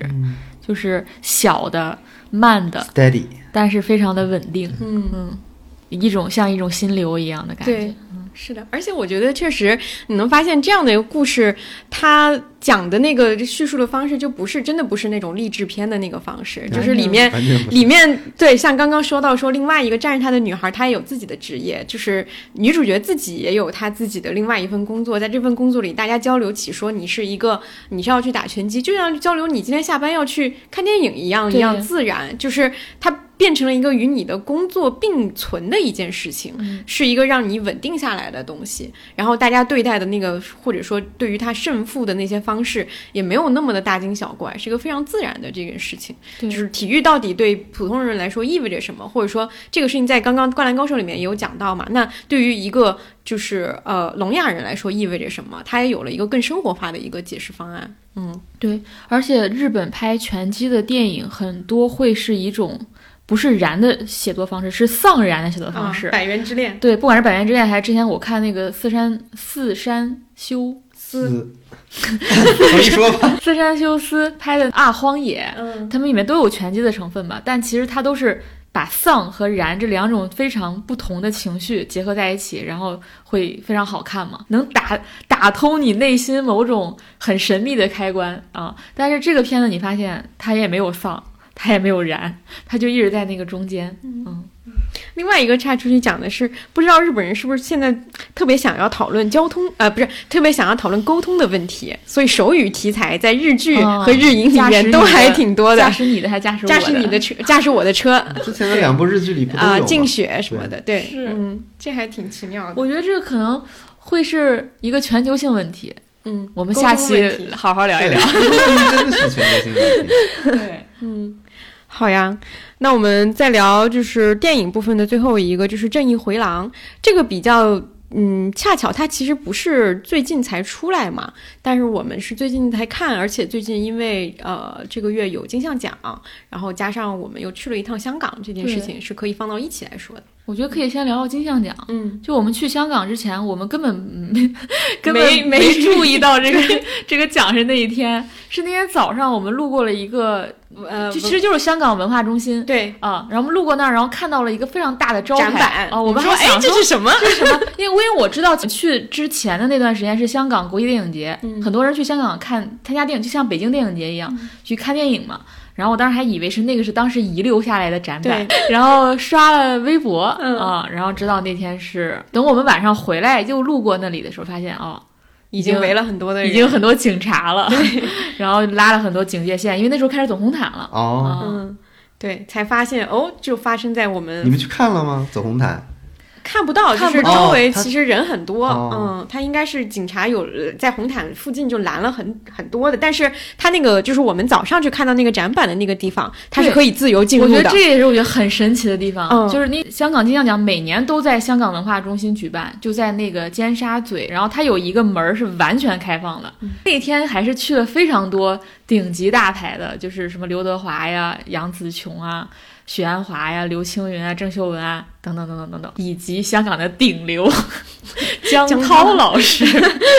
对，所以你是非常非常多粉丝的。但是你其实，在那个门儿，你是完全可以自由出入。当然，你上不到楼上，因为他们那个典礼的是在楼上举办的。但那你也非常非常接近那个现场的呀。嗯，我就觉得这点非常好，是因为那个它是作为一个公共设施存在的嘛，因为它是一个公共场所，甚至有带有公益性质的。就是我肯定不能因为这个一个活动，我就把我所有的门儿都封闭起来了。就是我们后来就是下午回来的时候，看到他们已经开始举办的时候，我们还是去那里面就是转了一圈。进去转了一对，圈进转了一圈以后，其实那个时候，因为我不清楚，就是相对更大牌的人，他们是不是有另外一个通道可以直接上二楼？们走完红毯是在另一个门会直接上楼的，啊但是是有人会来这里这里转一下，以及有人合影。我我我我只认识呃一个，就是后来发现他就是《正义回廊》的导演何对觉天，就从我们旁边走过去，是他就很开心，然后一群可能他的工作人员在那边，他就在那边转来转去。对嗯，所以那个那个还是挺让我们惊讶的，是在于。你作为一个误入的人，你作为一个今天才知道的人，你也依然可以到那儿去感受这个氛围的那个感觉。非常能感受。而且我们当时去的时候是刚开始走红毯嘛，然后后来我们就去吃饭了。吃完饭我自己又溜达过去了，我在那儿待了很久。就是我我当时待的时候，那个大奖还没颁，就是男男主女主、最佳影片都还没颁，但是很多人已经开始下班了，就那个大招牌，大家大家已经开始拆了，然后红毯外面已经开始收拾了，就是整个就开始到点下班。虽然盛典还没有结束，就是你完全看到了名利场幕后的那个状态，然后包括大家在那里面又聚集了很多影迷嘛，因为有些人可能拿完奖他会从这边走。然后，但是大家都非常井然有序，就是有一种好像也不是什么大场面的感觉、啊。然后我就在那儿跟大家一起站在那儿，然后大家都拿因为拿着手机在那儿看里面的情况，但其实就在我们楼上。然后那个气氛又很安静，那个现场又很安静，反正一个很神奇的体验。嗯，就是完全偶遇了金像奖。嗯好，那我们就是因为这这个，我们当时讨论了一下，就是讲到《正义回廊》的时候，我们会捎带着感觉有一些个人分享的一个感觉，对对对。会把我们这一次去香港的一些感受，因为跟这个电影还是有一些相关性的，可以去聊一下。嗯，尤其是我们当时第二天，我们又去了一些书店嘛，嗯。然后我们在其中有一个书店叫猎人书店，估计如果了解香港独立书店的朋友应该知道，然后他在那里做了一个民算是间对非官方不嗯正式民间选投金像奖，奖然后你会发现《正义回廊》赢麻了，嗯，就是大家什么奖都给《正义回廊》投，嗯，对对，是的，我们是其实是感受到了以后回来才看的这个电影嘛，包括我觉得有一个更呃一个比较重要的辅助。阅读资料就是波米讲金像奖的那一期节目，是就是听完那期节目之后，再看这个电影，以及呃我们自己去到香港回来的那个感受，你就会对这个电影本身可能有一个新的视角。因为我当时其实是一开始会觉得说，哎，应该是去之前看一看，但我后来觉得回来之后再看那个时间点是恰好的。就像刚刚小康说的，就是说你能发现，在独立书店这种地方，你能发现为什么大家就是一笔一笔一个正字写上去，会给正义回廊投这么多的票，就是有，因为我看到有很多多的大陆的观众可能在豆瓣上的短评会觉得这个片子本身并没有那么的好，就是虽然说它在香港本身的口碑，包括它作为一个三级片在香港的票房也还是不错的，但是可能大陆观众来看的话，看他会觉得有点学生气，有那种感觉，比较生涩啊等等。就是，但是我们去感受到了以后，一个是呃本土的年轻的呃。观众也好，他们对于这个片子的那种支持和和那个喜欢，它本身是带有一定的表达的。是嗯，这个跟波米讲到说，为什么这次金像奖的颁奖结果非常的让人愤怒，那个综艺是非常强相关的。包括我们第二天坐地坐地铁都能看到上面写张婉婷感谢业界支持什么之类的，就是那种就是嗯对，就是你能看到说它其实是暗流涌动的一个东西，就是这个电影本身它里面也有这个表达，因为它是讲的一个碎尸案的一个过程嘛，包括讲一些法庭的辩论啊等等。但我去在里面其实很很很关注的那个点是它里面那个陪审团的那个戏，陪审团那个戏，大家看什么《十二怒汉》都能找到一些影子，但他在里面做的没有做的那么极致，他其实讲的就是有一些年轻人和一些中老年人的一个对比，包括包括有一个大哥就说自己啊，九七年以后我很多朋友都走啦什么之类的这种，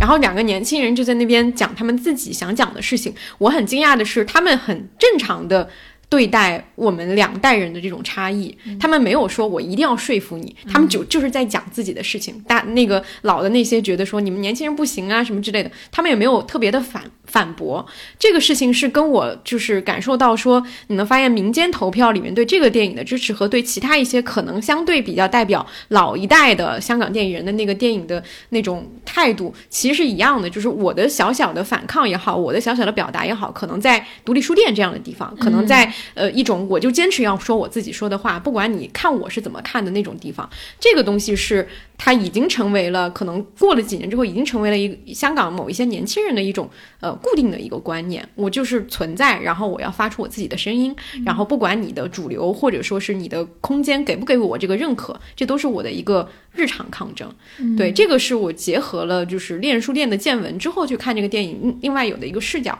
然后另外一个点就是在于说，嗯，你去到香港本地之后，我印象很深刻的就是小康当时我们走在街头，我们还没有遇到香金像奖那天的时候，走在街头你就突然说，就是说为什么感觉香港明白了说碎尸案为什么这么为之前不多是？也出了一个名媛碎尸案？是的，是的，就包括大家也知道说，港剧里面碎尸案、香港碎尸案是一个标准的一个搭配嘛。为什么碎尸案这么多？你说是一个，就是你去到那儿发现这大楼都非常非常紧密，然后每一个格子间都是非常压抑的，然后就会让人有那种很很透不过来气的那个感觉你就有一种过度城市化。啊。嗯，对，就是有那种感觉，这个可能是一种精神上的压力，会让人很容易，尤其是他又又是一个贫富差距很大的地方，就很容易让人在这种层面上有发疯的那种真实发疯的那种那种感受。另外一个就是说，因为它。真的没有什么空地让你去弃尸，就是这个点。你想想娄烨的很多电影，你想想，你就想想《漫长的季节》那个大麦 大麦田，对对对对对，就是它没有那么没有那种空间去让你做弃尸的行为，你就只能把尸体就是分割，然后处理。我就觉得这是一个另外的视角去解读就是碎尸案这件事情，所以你去再看《正义回廊》他选取的这个点的时候，你就会少一些猎奇视角，因为你我们作为大，我觉得这种大陆心态是有时候是很难摆脱的，就是大陆心态有很多很多的呃，我们认为习以为常的事情，其实在呃小岛或者说是更小的一个地方都是。不一样的，完全不一样的。我觉得这个是你要调换一下你的那个感受力，你才能跟真正理解一些本土叙事。嗯我觉得这个是看这种电影的一个一个一个最大的一个感受吧，以及包括说过去三年我们其实都在原地不动的这种情况下，对于我们的感知有什么样的一个麻木和伤害，我觉得这个事情也是慢慢显现的。我们也没有。就是意识到说，可能如果不出去一次，遭遭受一些新的那个冲击，我们不知道说我们原来已经形成了一些固化的东西，只是我们自己没有意识到而已。嗯，我觉得这个是看这个电影除开电影本身的一些新的一些感受。是你刚才说的第一点，我有很多就是同样的感受，就是我们在猎人书店，包括我我第二天我又去了一些就是旺角的几个独立书店，我会发现就是。像在香港，电影和书店的结合非常非常紧密。就是在我们这儿，可能比如说库布里克，你能想象他肯定会结合，对吧？但是在那边，他那个他的书店会各种张贴电影的海报，就是电影活动呀，或者电影节呀，或者有有专门的电影图书啊、电影周边啊什么的，就它结合非常非常紧密。你刚才提到说那个年轻人的态度，就这一代年轻人的态度，这个我觉得我在看《正义回廊》那些。就他们那四字导演们的对话的时候，我也有这种感觉，就是在这次金像奖颁奖前夕，就是端传媒把这一批四字导演，他为什么叫四字导演呢？是因为他们的片子，嗯对，简直让人觉得他们是在做播客。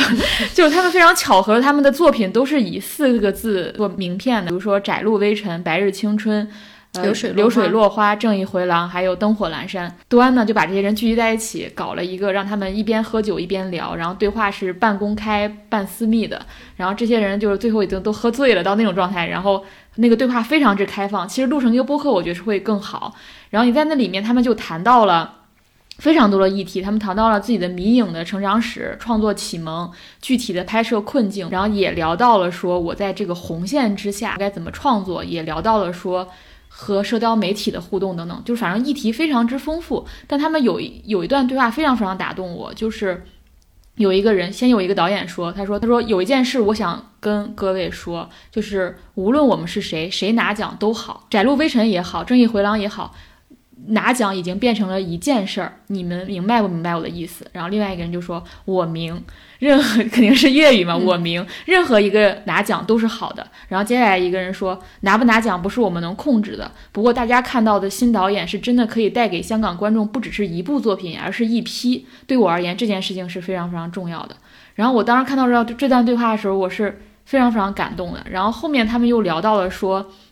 他们之间的关系不再是。呃，一种竞争的关系。然后他们也提到，他们非常看不惯现在香港电影最守旧的地方就是论资排辈。然后你没有想到，几天之后，当这个奖真的是按真的是真的是论资排辈。但这个对话师在那之前，他们当时就预料到说，香港电影最守旧的地方就是论资排辈。但这些人他们是非常非常有锋芒，他们他们不害怕表达说我看不惯这套。啊，然后他们自己就说，我们要定义我们自己的时代，我们这个时代有我们自己的定义，你永远不知道这个世界会怎么样，但我们有尝试在我们的范围内尽量去做，就是努力。然后后接下来就有人说什么叫我们的范围，我们就是范围啊。所以我会觉得，如果一个奖项变得越发的传统和陈腐，其实我们可以完全抛开这样的奖项，去创造自己的时代嘛。就他们在那个。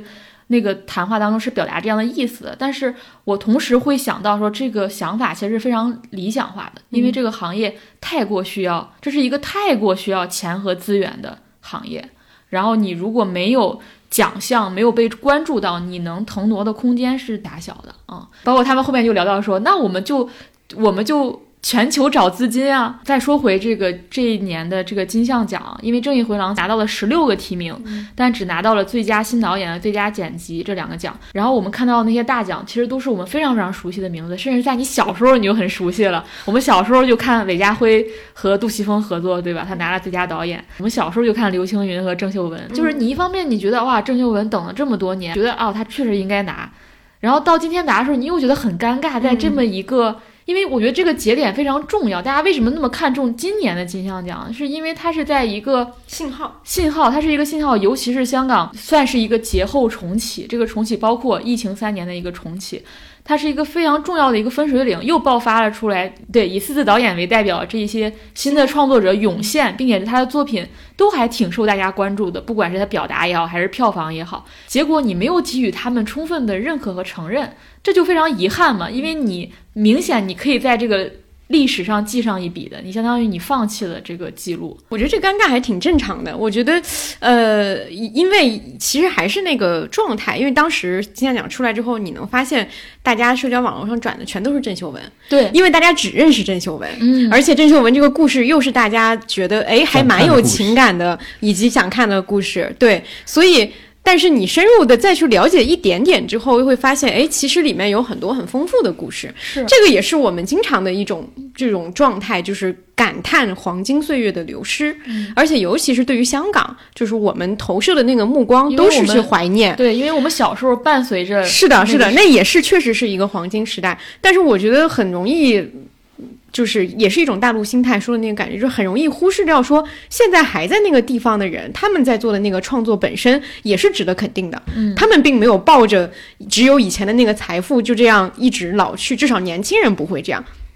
但是他们这个努力不会再被更多人看到了。我们看到的时候依然是感叹说现在的人不行了，就是那种感觉。我觉得这个心态其实蛮需要警惕的。就是就算是多一点了解的那个、那个、那个心情，也是我觉得也是可能是能去做的一件事情。嗯，拥有这种矛盾心态，我觉得很正常。嗯嗯。然后我这儿多多岔开一句啊，我觉得大家如果近期去香港玩的话，可以考虑。留出一些时间去电影院看电影，你去做一些你在你在这儿你不会做不了你做不了的事儿。你今天有个段子，今天有个微博有个段子，有人去警察局，有人丢了港澳通行证去警察局要补办，警察说你来干什么？他说我来看电影。香港警察十分诧异，问他说大陆没有电影吗？然后下面所有人转发都笑了，就是对这个灵魂拷问。许我很想看许光汉那一部嘛。嗯我昨嗯演我我和鬼变成家人那件事，对对对，包括可以去去逛逛书店，你不一定要买书，你就看看。看看他们到底在过什么样的文化生活。我再补充一个插出去的点啊，就是还是那个心态那个东西，就是我们前面有提到，就是香港顶流这件事情，我觉得也非常有意思。是因为这个事情，我发现以前它只是小范围的传播，但是最近好像我身边很多人都知道说这个人到底是谁，我觉得很奇妙，就是就是我们在那两天，他上了好多热搜，嗯，对就可能是因为他走了金像奖的红毯。对对对哦对对，然后好像那附近是他生日吧？对对就是这个，我觉得也蛮有意思，可以讨论的一个点，就是说，因为所有人就是所有大部不太了解他的大陆人的评价都是都会说。呃，以前比如说有很我看到有很多营销号做那种对比，以前的香港顶流和现在的香港顶流，就是比如以前是什么四大天王。王、张国荣什么之类的，然后现在就这么一对比，我觉得这种状态它当然是一个喜剧的效果，就跟你拿现在的国内的偶像演员跟、跟以前的那些演员去做对比一样，就他能获得的也就是大家感叹一句“今时不同往日了”但是我觉得这种感叹多了没有什么意义，而且尤其是大陆心态去看一个香港顶流，因为我是觉得，嗯，当时就他们那个选秀结果以及他们成团的那个阶段，其实也覆盖了疫情三年，就在那样一个封闭的状态之下，你没有办法出去，呃，追星这个星追星这个需求一直都存在嘛，你没有办法进行一些交流，因为香港一直是以前比如说韩团、日团很多去开演唱会的一个地方，你没有办法去获得这样的需求的时候，但是你需要一个本土偶像，哦。我觉得需要本土偶像之后选出一个本土偶像这件事情是非常自然的一件事情，它跟你去想象说有那么多好东西你不看，你要去看那个是不一一样的。就是我们其实国人也应该很理解这种心态吧，就是你要找到跟你。就是文化背景相同的一个偶像、或者说一个作品去喜欢嘛，这个心态很正常，所以你不能把它拿到一个一个维度里面，不管是历史的很纵向维度，还是一个现在的横向维度去进行一个那样的一个就是。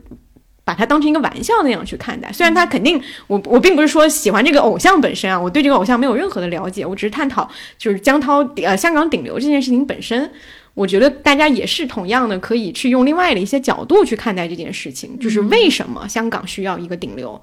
嗯，我觉得这是一种背后的一种心态，嗯，而且江涛真的是我在香港见到最多的人，比见你都多，因为我自己就待多待了几天嘛。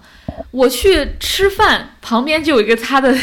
那个可口可乐上他的广告牌，然后大街上到处都是。我们去一个什么商场，底下一层还是他的一个生日的，对对对，一个一个快闪活动的一个快闪活动，嗯嗯，就无处不在。然后我想再多说两句《正义回廊》，其实被这个片子完全调动起来是后半段了，嗯啊，因为它的它的英文片名叫《The Sparring Partner》，其实就是陪练员。如果让我来来看这个片子重点的话，我会觉得更重要的角色其实是唐文琪，嗯而且那个麦佩东演的太好了，那个表演、他居然没有拿奖。其实他两个是双男主的设置，他两个人也都入围了那个最佳男主。嗯他们两个人其实是一个天才与白痴的一个设定，但我觉得很遗憾的是，这两个人的关系其实可以更有张力一点。你这样你才能判断说到底谁操控了谁，谁是凶杀案的主导，到底是这个天才还是这个白痴？这个是我觉得这里面最值得玩味的地方，因为这个电影本身是根据香港二零一三年的一个真实命案改编的，因为它是两个人涉嫌犯案。它有意思的地方就是说，到底是谁主导了这这场凶杀？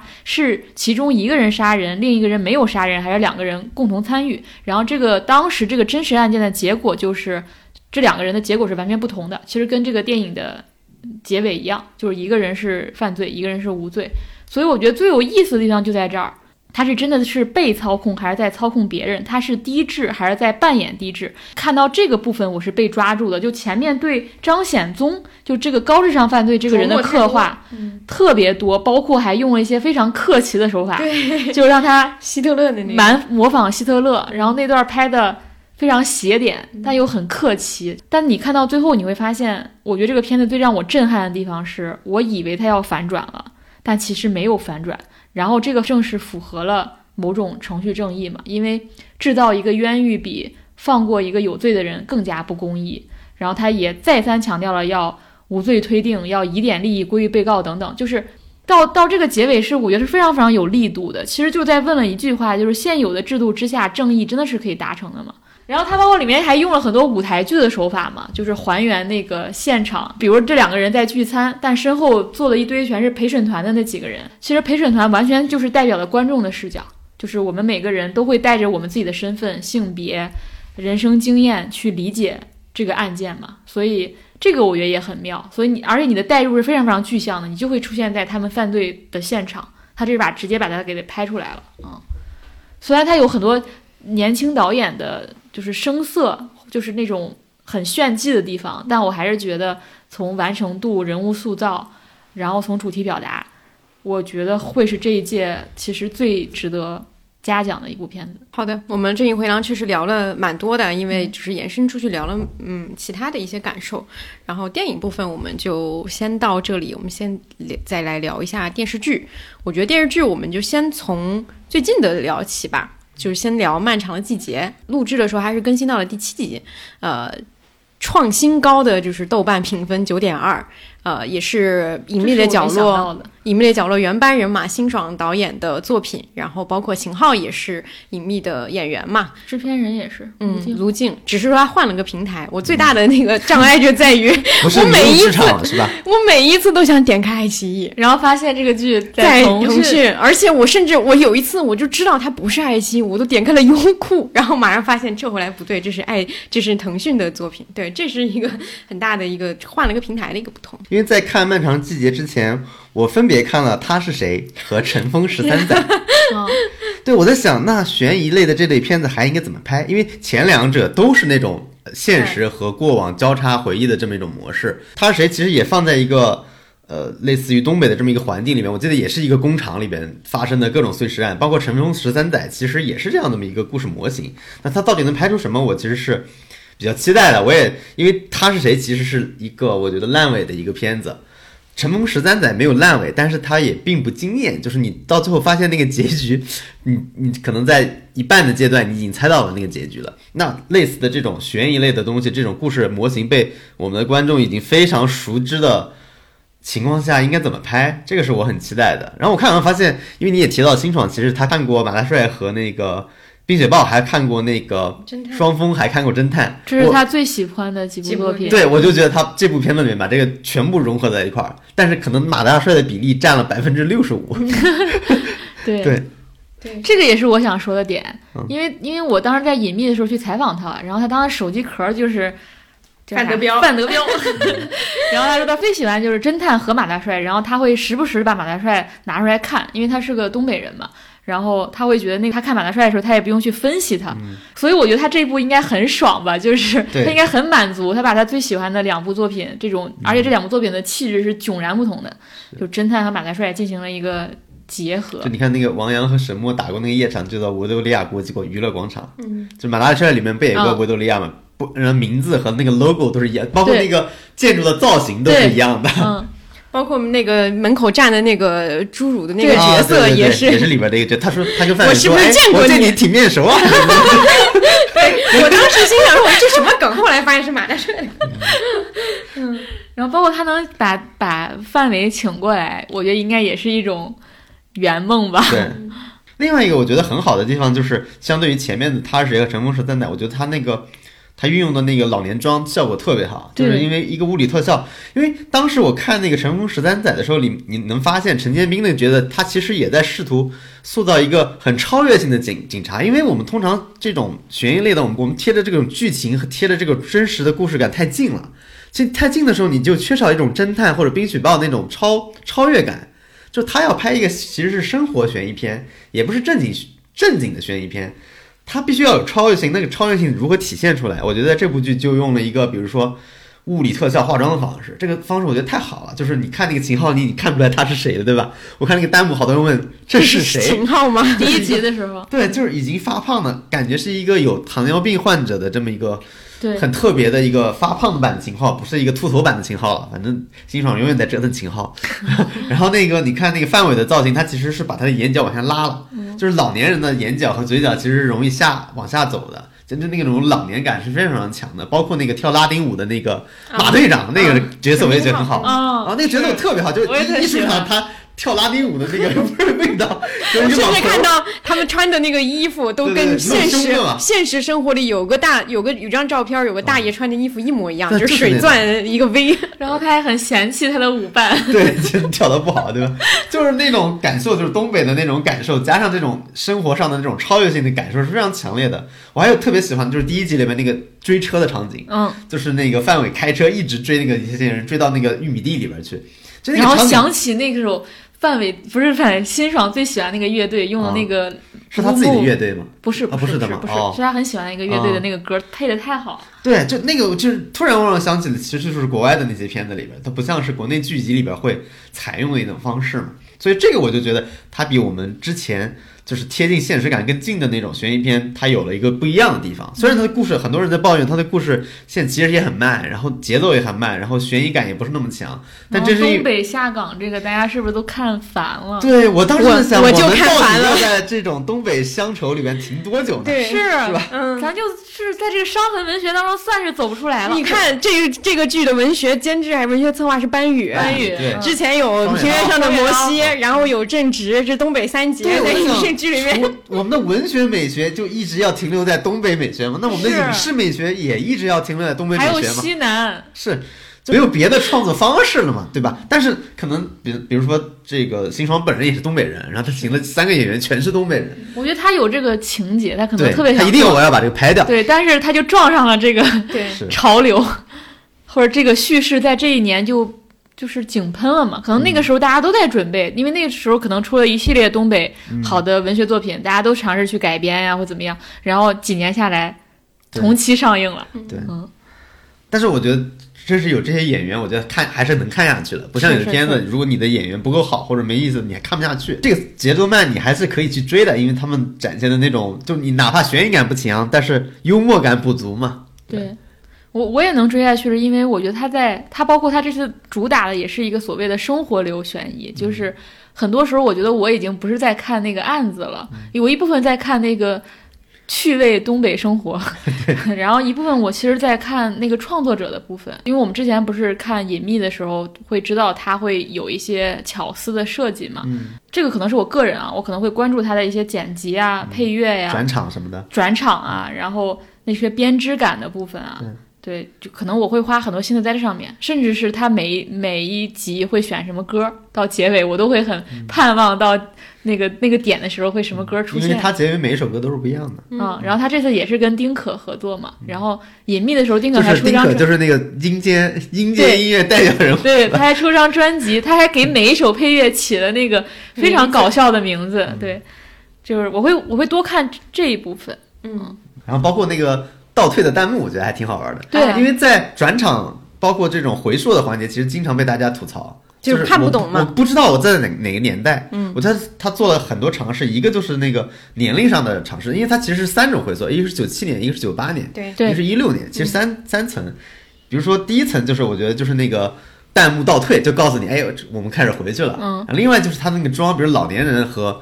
当时的对比就很明显嘛。还有一个，你发现它色调是不一样的。对，就是九六年那个时候，色调是一个暖色调，就可能就是那个杀人案还碎尸案还没有开始的时候，然后到了九七年那个就变成一个冷色调了，就这个区分也是很明显的。然后另外一个就是它的转场的那种调度性，其实比哦其他的剧要顺很多的。你能发现这是一个有尊严的创作者，他不会乱转，不会直接我跳一个字字幕嘣跳过去。有一集的结尾是那个乒乓球，啊你记不记？我我特别喜欢那、哦那个结尾。我记得印象最深是那个王阳，他当时一个下雨的镜头，那个镜头的转场，嗯嗯嗯站在那个镜子前湿漉漉的那个。对，对，弹幕倒流这个其实确实是，呃，之前其实回来的女儿，回来的女儿有，但是回来的女儿有的她那个点是情节出现反转的时候，它有倒流，哦，就它提示的方式不一样。我觉得弹幕这个点是一种很典型的想要通过各种辅助方式让观众更多把注意力集中在剧情上的一种方式。因为其实其他的一些剧集其实也打过那个字卡，就是。出现新的时间的时候，前面加一个字，但是那个也无法引发观众的注意，就观众一下子就划过去了，他也不知道你到底在干嘛。而且那个很土。对，只有就只有通过其他的辅助方式，才能把观众的注意力拽回来。我觉得这个是一个很很很有特点的一个事情，就是大家都知道说现在长视频的注意力到底被大家被短视频有侵占的有有多严重嘛？对但你刚才说这个弹幕是把大家注意力抓住嘛？嗯嗯但它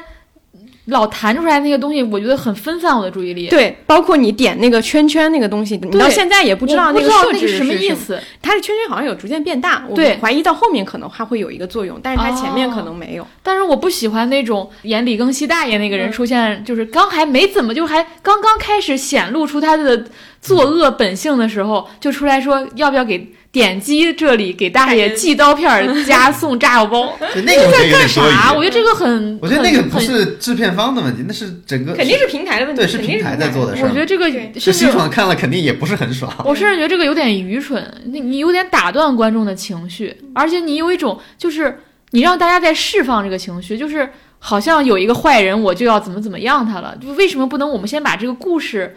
看完呢？就是他好像是给观众舒压，但其实完全没有舒压。我也有一个解释，就是也也是我很想讲的，我我对这个剧的一个复杂的心态，就是我的复杂心态，一方面我非常的。呃，就是觉得说，一个创作者，尤其是像辛爽这样的创作者，他在一个国产剧里面有自己的，让这个剧本身有了他自己的审美，有了他自己的风格，有了这么多的作者表达，这本身是一件非常值得鼓励的事情。而且，尤其是这样的一个作者表达和这种强烈的印记，能够成为能够被大家所喜欢，就包括他豆瓣的评分这么高嘛，就是它是一个成功的例子。我觉得这个事情本身是一件非常好的事情。但是同时，作为观众，就是为什么要用这么多的手段去吸引住普通观众的注意力？我觉得也确实是现在。剧集面临的一个非常大的问题，就是我当然觉得说那个寄刀片那个举动，对于可能像我们这样的，其实比还相对比较容易能够对这个剧集抱有一定的宽容度。我一集看下来，我可以不快进，因为这是辛爽的作品，对吧？因为我们都觉得他的作品或者说这样的演员的表达，值得我们花一个多小时时间去看他，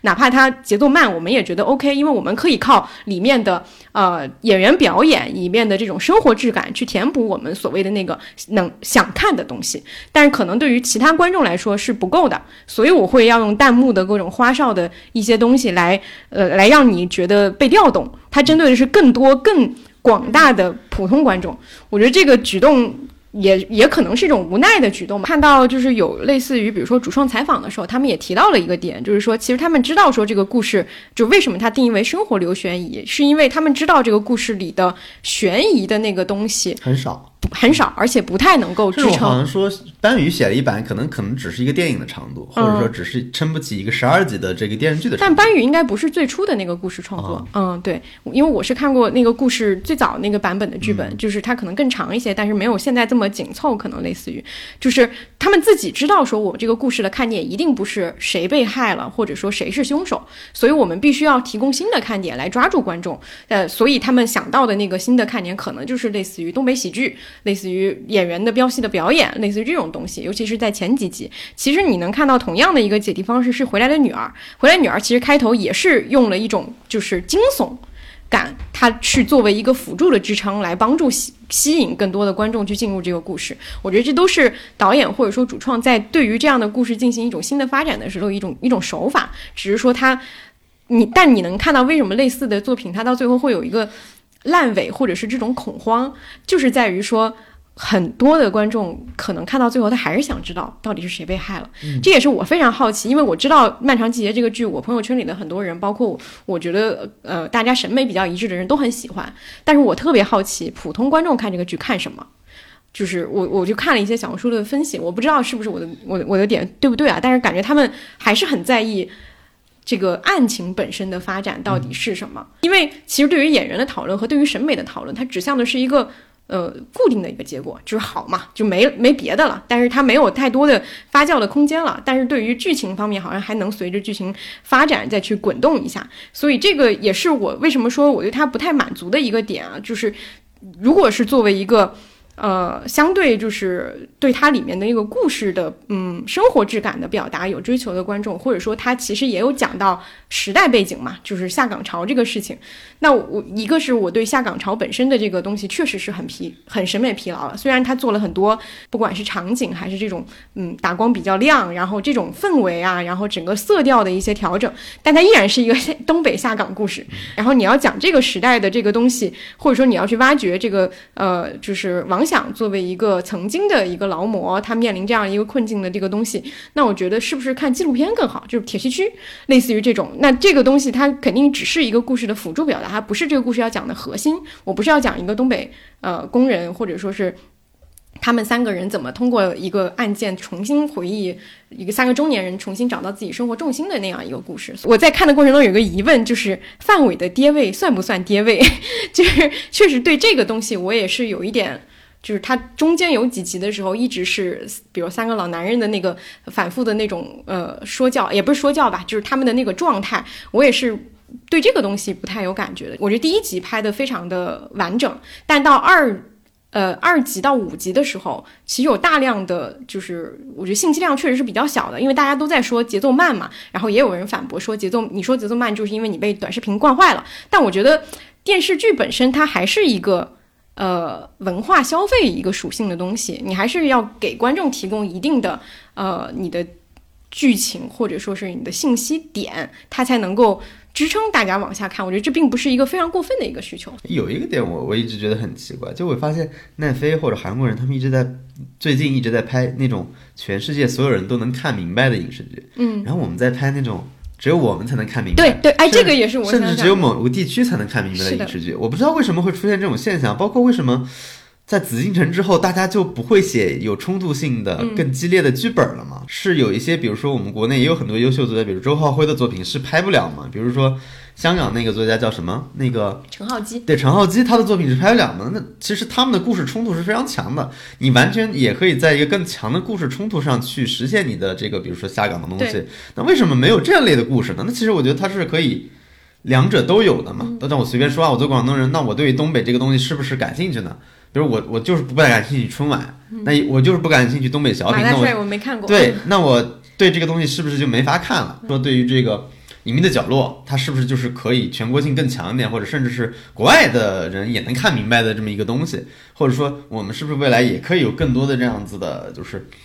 不太依赖于一种地域性的美学才能去成立的这么一个东西？对，我不知道这个是由于什么造成的，我是觉得这个趋势还挺奇怪的，好像大家分别向两个方向在走。刚王老师说这个点，正好我呃后面要聊到那个剧，就是《模仿犯》，也是一个我觉得是一个对比吧。正好也是想要聊的那个点，因为《模仿犯》这个片这个剧是台版嘛，它是翻拍的那个宫部美雪的一个小说，然后台湾做了一个翻拍，然后在奈飞上呃播出，呃豆瓣评分只有七点几，就是大家评价都不太高。但是我是呃我当然看完以后，我也对这个故事也不是那么的满意啊。他们因为他本身做了一个很奇情的一个连环杀人案，然后这个杀手可能是有一些变态的一个。就是呃，想要自我曝光的一个需求，然后他跟一个正义的检察官形成了一个对垒，大概是这么的一个故事。然后呃，我但是我看了一下，发现他在奈飞上播的特别好。就是它在奈飞上基本上是好好好些地区的，就是啊全全球排行的前两位，呃，尤其是在亚洲部分的地区，甚至在一些以前台剧可能没有到达，比如说沙特啊什么类似这种，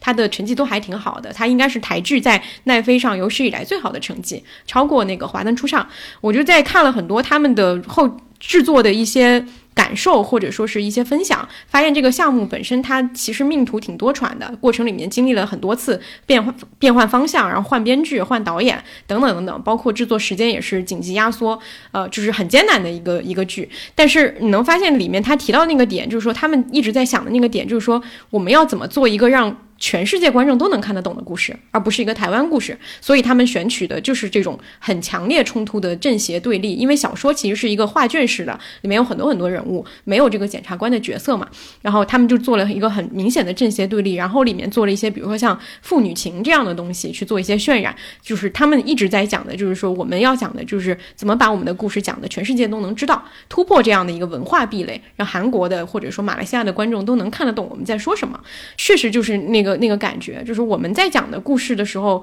而且尤其是悬疑，它其实是一个强类型的一个故事，一直以来都存在的一个类型，它本身就应该变得呃，也不是本身吧，就是大部分情况下来讲，尤其像你看奈飞做的悬疑剧，它都变得特别的套路化。套路化的反面也呃，另外一个说辞，也就是它很娱乐，它在里面用了各种各样的方式去增添观众在这个类型上获得的娱乐感。但是我们的悬疑一直，当然也是受受制于各种各样的原因啊，它一直走向了一种越来越封闭的感觉。就大家也都在吐槽说，为什么悬疑剧就一定要黑黢黢的，一定要在呃重庆拍或者东北拍，然后都是那种呃几十年的一个追凶的故事。类似于这种，我我觉得这肯定是创作者都面临的一个困境啊。我们想了很多的方法，包括像隐秘，他也比如说像阿康有说，他就是打打灯了嘛，开灯了嘛，就是有各种各样的方法去突破他原来留下的这种既有印象。但我觉得还是因为整个市场的原因也好，或者说我们去思考的角度，其实想的就是说，我们最多就想到我们怎么去调动。呃，十八线观众，类似于这种或者三四线观众，因为就像最开始说的，说我们做这样的东西，可能我们最大的一个效果就是让。本来找到的那个观众找到他，但是我们可能，呃，当然不是说一定要打开所有的那个受众群，但是只是说，好像已经自然的就丧失了这种说我们要把这个故事讲到一个很普世或者说很让大家都明白的那个效果的那个立足点了。我觉得这个东西是丧失了，就是已经不会再去这样思考问题了。但是台湾的创作者他们可能会越来越往这个方向去思考问题，因为他们能倚仗的就是流媒体的这个资源和钱，就像韩国制作者一样，把游游戏推到。全世界范围一样，他们的方向是这个，而我们的方向是向内的。我觉得这一定会成为一个越来越强烈的一个趋势。我在想，比如说《隐秘》为什么会比《漫长季节》要火，是吗？要更普适性？因为它是有紫金城写的一个原著小说，那个小说就是有，就是一个大众销，我觉得大众畅销书。呃，或者或者，对我觉得或者隐秘，其实它的那个奇观性是在于儿童犯罪。对对对，就是我觉得紫禁城提的那个概念，它有一个非常明确的一个故事盒，就是儿童犯罪，类似于这种就是坏小孩嘛。其实你能发现很多的畅销的推理小说作者，他的你比如说像东野圭吾，就是《白夜行》这个模式，情感模式，嫌疑人 X X 现身的这个情感模式，它其实能够套用到很多很多的电影或者说。而且我觉得隐秘的角落还有一点是它里面。家庭的部分非常多，嗯，你记得我们当时讨论过很多他的这种，对，呃，母女关系、母子关系，嗯，对。然后家庭，我觉得是一个普适性的东西，是。但时代，因为它这个里面，如果你要拍到东北下岗潮，就一定要写那个时代，这个东西不是共通性的，就不是共通。对，我就怀疑，比如说都不是东北的情况下，大家到底能理解多少？嗯，甚至老人也不是共通性的东西。对，嗯。而且《漫长季节》里面的家庭，因为我看到他们采访里面也有说到，其实制片人是注意到了，说隐秘里大家喜欢的其实是家庭的。因为当时那个家庭就是制片人加进加进去的。对对对，他要强调了。对，但是《漫长季节》里面可能我觉得可能受制于他一些原本的这个表达里面，这个家庭的设置本身可能共感性没有那么的强，嗯，所以他也没有能够在这方面去做更多的一个空间。另外一个区别，我觉得是在于隐秘第一集提供了一个特别震撼的名场面，两个吧。一个是那个秃秦昊秃头，一个是推爬山，对爬山，呃，名场面的这种就是出圈效果也是非常大的。但是目前漫长节可能他还没有提供类似这样的一个名场面。但我真的是确实感叹紫禁城为什么他的两部作品能够成为迷雾剧场的两个高分作品，还是好像甚至好像成为了永远的丰碑。之后 再无就没有了。关键是这好几年确实也再也没有对跟他能够媲美的作品呀，对，是吧？这个这个确实还是，关键是紫禁城的作品在国内的小说里边，评价是顶级的，对，但它可能它就是适合影视吧，对，它适合它可能适合抓那个核，因为它文笔不好嘛，大家吐槽都是它的文笔，对，它都是强情节，在紫禁城还有高智商犯罪，嗯，什么。还有什么东西？反正听起来 low low 的，都是那种。但可能这种就特适合。对他，可能他的，我就是我，我也我也是最近在揣摩，可能他的那个思维方式，他是先想到了一个我要表达的故事的一个中心，然后再去构建一个情节。但是可能呃，很多时候影视创作的那个东西是先有个开头，我先有一个第一集，哎，上来感觉很震撼的东西，再往下推，类似这种。嗯嗯。那其实今年普适性的东西。就是狂飙了，对，一个无差别的的爆款，嗯，全国人民都在看，是的，也没有受到什么它是广东的这个地域的东西受到任何限制。就狂飙出现后，然后是平原上的摩西和这漫长的季节嘛，这就让大家已经习惯，更加习惯我在电视剧当中看那种。一定不是，它已经不是短视频那种那种啊，它肯定不是那种。我觉得有点像回归我们看故事本身那种猎奇性。对，回到我们古早看电视剧的那种快感的东西。对对对，嗯。然后他又来两个艺术家端出来了这种，对，两个艺术家也很尴尬，是的，人家也没做错什么，对对对，就是也是精雕细琢的，但是好像这个时代又有点回回到那个那个时候。之前好像出现过一阵儿，好像我们电视剧也要追求这种电影化、精品化，因为很多电影导演下海拍电视剧嘛，大家都很赞扬那种，比如说什么大卫呃大卫芬奇，还是拍的那种很有电影质感，大家都夸的很好很好。对，就是包括美剧也是嘛，对，也也是有些也是节奏很慢的，或者说也是很精雕细琢的那种。然后你突然发现，火那个狂飙杀了一个回马枪，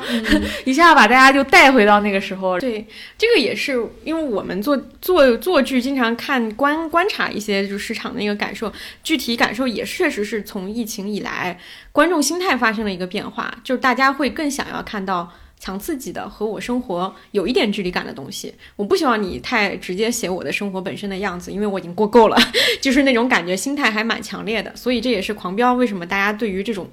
很很，它其实虽然呃这么说不是说批评它，它很像一个故事会的模型，嗯，就是像一个故事会大家会翻看的那个东西一样，就是因为大家需求这样的东西，嗯嗯。但其实说到底还是咱们这个精品剧少，嗯，所以有一个精品剧，你就希望它是一个是所有人都能看的精品剧。对。但如果我们比如说货架上的货足够多的时候，是，比如我们每每个季度或者每个月都有一个狂飙，那你艺术家随便艺术家呗，或者说这个市场大到你足够可以让你有空间去，我这会儿做。一个快消品，我这会儿再做一个就针对你的那个东西，也可以有这样的空间。是，嗯，好，那我们电视剧，因为刚刚我已经把《模仿犯》讲完了，然后再讲一个国产剧吧，就是《爱情而已》。我觉得《爱情而已》有两个地方很新，第一个很新就是。我觉得他这种姐弟恋不经意间构建了一个非常平等、非常健康的关系。就正常情况下，我们男女关系，我们在之前所有看到的爱情剧里边都是一个非常不平等的关系。但我觉得他就，我看那个李宗瑞他不是写写微博嘛，我觉得挺有意思的。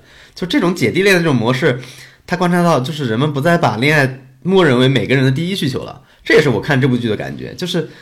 他觉得这是一个整个社会心态的转变，包括我觉得就是周杰演的这个人，就这些人越来越清楚的知道自己要什么，他把自我的舒适和那种自我照料放在第一位，然后我顺便谈个恋爱，这就是姐弟恋的一种模式。就我看篇文章非常好玩，那篇文章说为什么杭州的姐弟恋越来越多啊？对他有个比例，就是杭州的那个男小女大，就是这种姐弟恋的这种婚姻的结婚双方的这个数据，比如从二零二零年的百分之十八点八到。二零二二年大概已已经到了快百分之二十了，就是每他发现每年都在增长。他给出的原因就是杭州很适合高学历女性发展事业嘛，因为他有什么电商、直播，就发现这些人在生活上是完全独立的，然后工作上又可以独当一面，就很像电视剧里面的这个周姐。所以这些人在恋爱上的那种选择自由度变高了，就并不是说这些人特别喜欢姐弟恋，而是说我们传统上应该有的那种这种恋爱模式其实是被压抑了。但这些人因为他独立，所以这种姐就是大年龄大的女性和年龄小的男性这种原来不被允许、被压抑的情况已经被释放出来了，所以这个比例在上升。这个是我觉得很有趣的地方。就是我觉得这部剧也是，就是你我我我看的感受很好的原因，就是这里边的人几乎没有什么让你感觉到不舒服的那种环节，就是不管男性和女性也好，都是一种非常平等的。舒适的态度在对待对方，反而是对我们我们强调很多的，就是如何交流的这种东西琢磨很多。这个是我觉得一个很新的地方。另外一个我觉得很新的地方是那个抢劫这个角色，嗯，这个是我在看电视剧里面觉得很少见的一个角色，就是他是电视剧里面很少的同时被下级、妻子和他儿子同时抛弃的这么一个男人，并且这种抛弃不是建立在他有重大过错的前提下。就这个人，他也没有出轨、犯罪，或者说他有什么不良嗜好，对吧？就简单来说，就是其实是整个社会对男性角色提供了一个新的要求，就是说你要去爹味。简单来说，就是你要去爹味。就从上下级的角度来说，就是人们已经现比较厌恶那种画大饼式的，然后有点 PUA 式的那种沟通模式。你能发现，周雨彤跟他过程沟通的过程中，他其实是希望得到一种更清晰的和明确规则的关系。但我们的传统那种关系就是。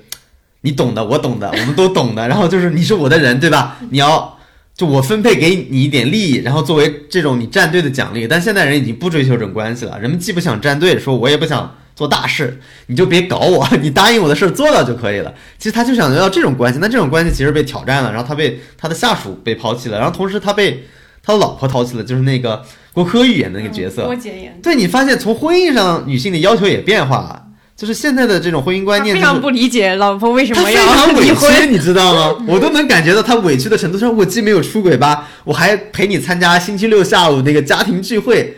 然后我你还有什么不满足还有什么？不满足？对，你就发现女性的要求也变化，就是她们不仅仅停留在不再犯错，而是需要一种高质量的沟通和交流。说那个蒋杰，她其实是把星期六下午这个家庭会议当成一种手段嘛，他呈现他的家庭和物的一种手段，她其实并没有真正的认可这种方式的价值。但是你会发现，现在更多女性会在婚姻里面追求价值，甚至把这种价值提得更高，然后导致了哎，他们俩就可以去离婚了。这个我觉得是一个挺新的模式吧，就是大家对这种男性，比如或者我们说同学说的空心男的这种认知或者讨论，其实在微博上更多。但反而我们对于姐弟恋的讨论没有那么多。我对比如周雨彤和吴磊的这个东西，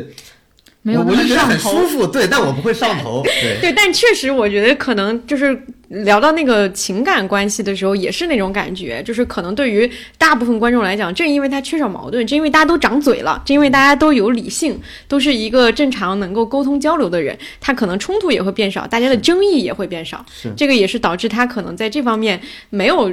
尤其比如说，我就是一个看甜宠的观众，没有得到特别满足的一个原因，还有这个点，嗯。但你刚刚说蒋杰那个点，我想起我们上一期讲那个一个男的。嗷的一声就崩溃了，这个就像一个男的突然他不是嗷的，现实生活里是一个男被人打了一闷棍。对。现实生活里是嗷的一声就崩溃了，其他人不知道为什么，但是剧集里面呈现一个状态，就是他身边的人突然就像抽走了他的椅子一样。他觉得他的人生很完美，对。他有非常好的下属，他的事业做得很好，他他的老婆对在外面的评价也很好，大家都认为他是一个和睦的家庭。嗯，然后突然发现这个东西的裂痕如此如此之大，他就非常不理解这件事儿。嗯，就这个剧，我觉得他很难得在国产剧当中看到一种清爽感。然后我觉得这个清爽体现在一点，就是对原生家庭这个问题的处理。我觉得这个很很奇怪，我觉得这是一个少有的男女主角都让我感觉到身心健康，对呀、就会有这种感觉，就是他们虽然都有伤痛，他们也两个人其实原生家庭都很不完美，并且直接影响到他们的吴磊那个角色不是没办法看到对，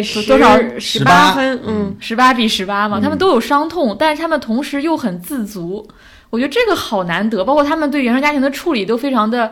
果断，嗯，就这一方面让我觉得非常非常清爽。另外一方面就是那个也是蒋洁这个角色，我当时就想到我之前。跟李松蔚做的一个采访，我觉得实在是他在若干月之前完美的叙述了蒋洁这个人物。嗯，他在咨询室当中不是经常会处理夫妻咨询嘛，嗯然后他就发现到某个时间点，婚姻当中的女方就是就要离婚了，然后也不是男方做错了什么，我们就听他分析，就是为什么会这样子嘛。然后他就说，对男性而言，亲密关系更像是一个所有权的关系，因为在一个非常传统的社会框架认为，就是男人是把老婆娶进门的，所以这段关系对他而言，并不意味着我要跟另一个人去摸索、去感受、去调整彼此的相处方式。比如说安排一个周六的下午就足够了，这个模式固定在那里，他也不需要再根据真正的投入到那个里边儿，投入里面，并且根据时间去调整。可能我们去年可以这么做，今年可能要变变了，但男性不会这么思考，就是他不是进入这个关系，而是像获得了这个关系。只要另一方不出现什么问题，他就没有需求对这段关系进行更多的应对或者改善。甚至如果另一方出现了问题，他的第一想法就是我该怎么去解决？那我怎么解决呢？就是来到这个咨询室，或者上亲密关系的课程，然后马上有一些方法论我能直接应用，就好像是这个人出现什么病了，我把它修正一下，是他是这样的一个心态。但是对女性而言，她是进入到这段关系的，她会每时每刻都会去。体验自己的感受，就是我是不是幸福的，这是不是我想要的生活，我该怎么样未来的生活符合更符合我的期待。他就说这些问题会每时每刻萦绕在女性的心头。刚才我们讲到这些可能会是因为女性主义思潮的变化嘛，但我觉得这其实不是受这个思潮的影响，而这个问题本来就存在，只是之前我们不会把这些说出来。对，然后，然后我们当时就问他说：“那男性面对这样的情况的反应是什么？”他说：“男性通常是非常的无措。他说，在咨询室当中，我大概能体会到他们的心情，他们的感觉就像是从来没有人告诉我婚姻会这么复杂，为什么我的妻子要把事情搞得这么复杂？他们甚至会觉得，如果我这个咨询师有本事，应该把我的老婆矫正好，就让她回到一个我们刚刚在一起。”这个时候的状态当中。然后我们就问他说：“那你怎么让男性体会到这种状态嘛？就是他们理解不了这件事情，就是是当我什么错都没有犯的情况下，我的老婆会离开我。我觉得这点特别特别妙。然后李松蔚说，这个时候我就就会类比说，你可以这样理解，就像人到了中年会发胖，呃，人会脱发一样。”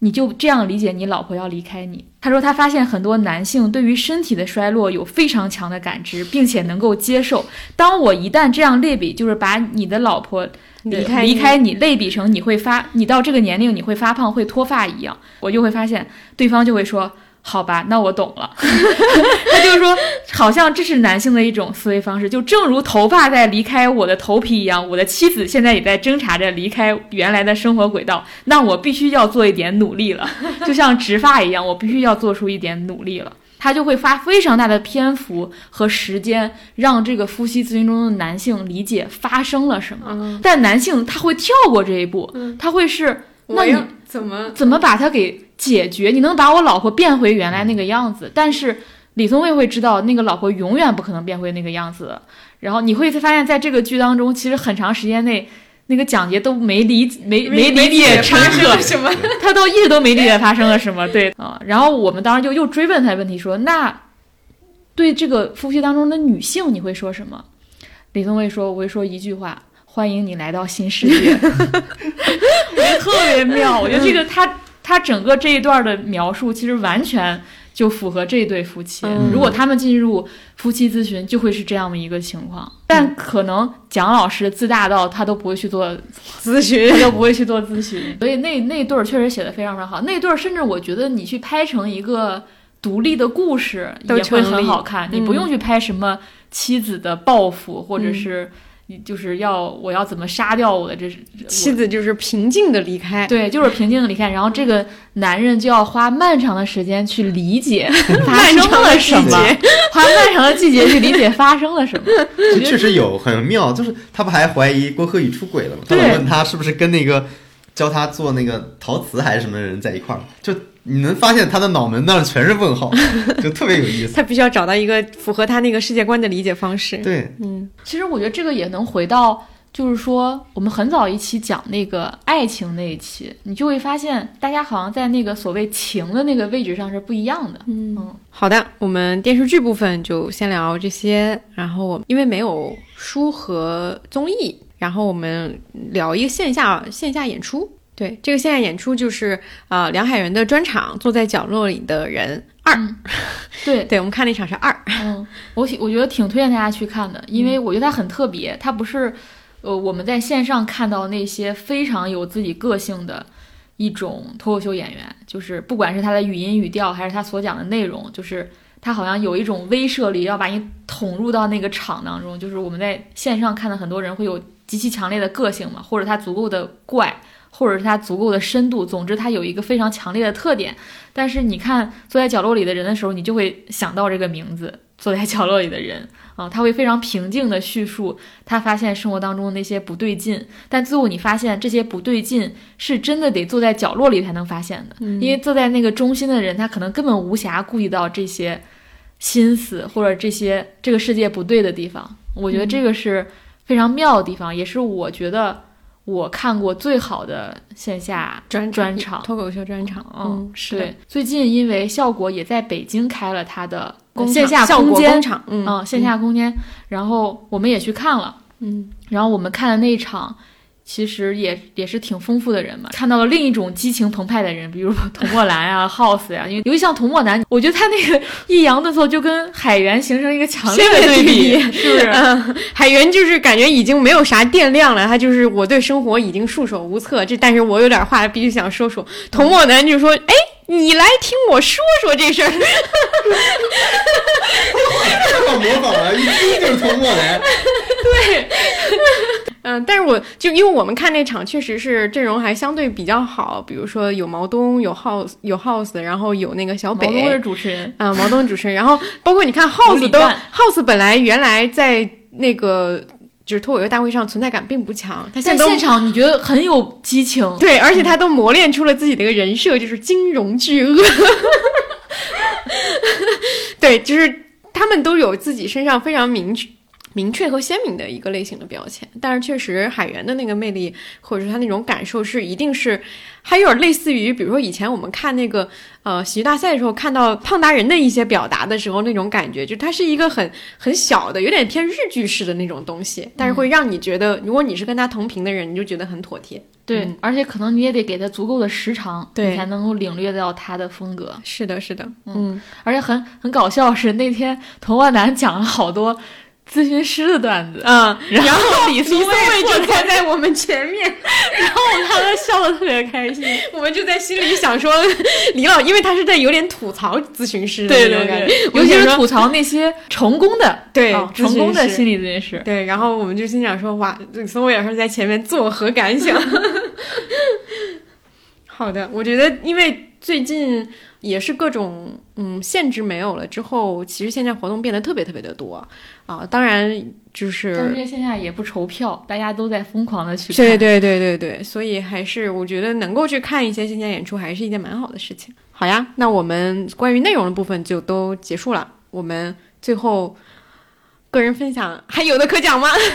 呃，个人分享其实因为刚刚我们在前面聊的《正义回廊》的时候，已经聊了一些我们的去香港的感受的这个东西了。其实我在个人分享里想讲的也是，呃，跟这个相关的，就是呃笼统的去讲，因为这是我们三年后的第一次。走出大陆嘛，甚至我这三年之后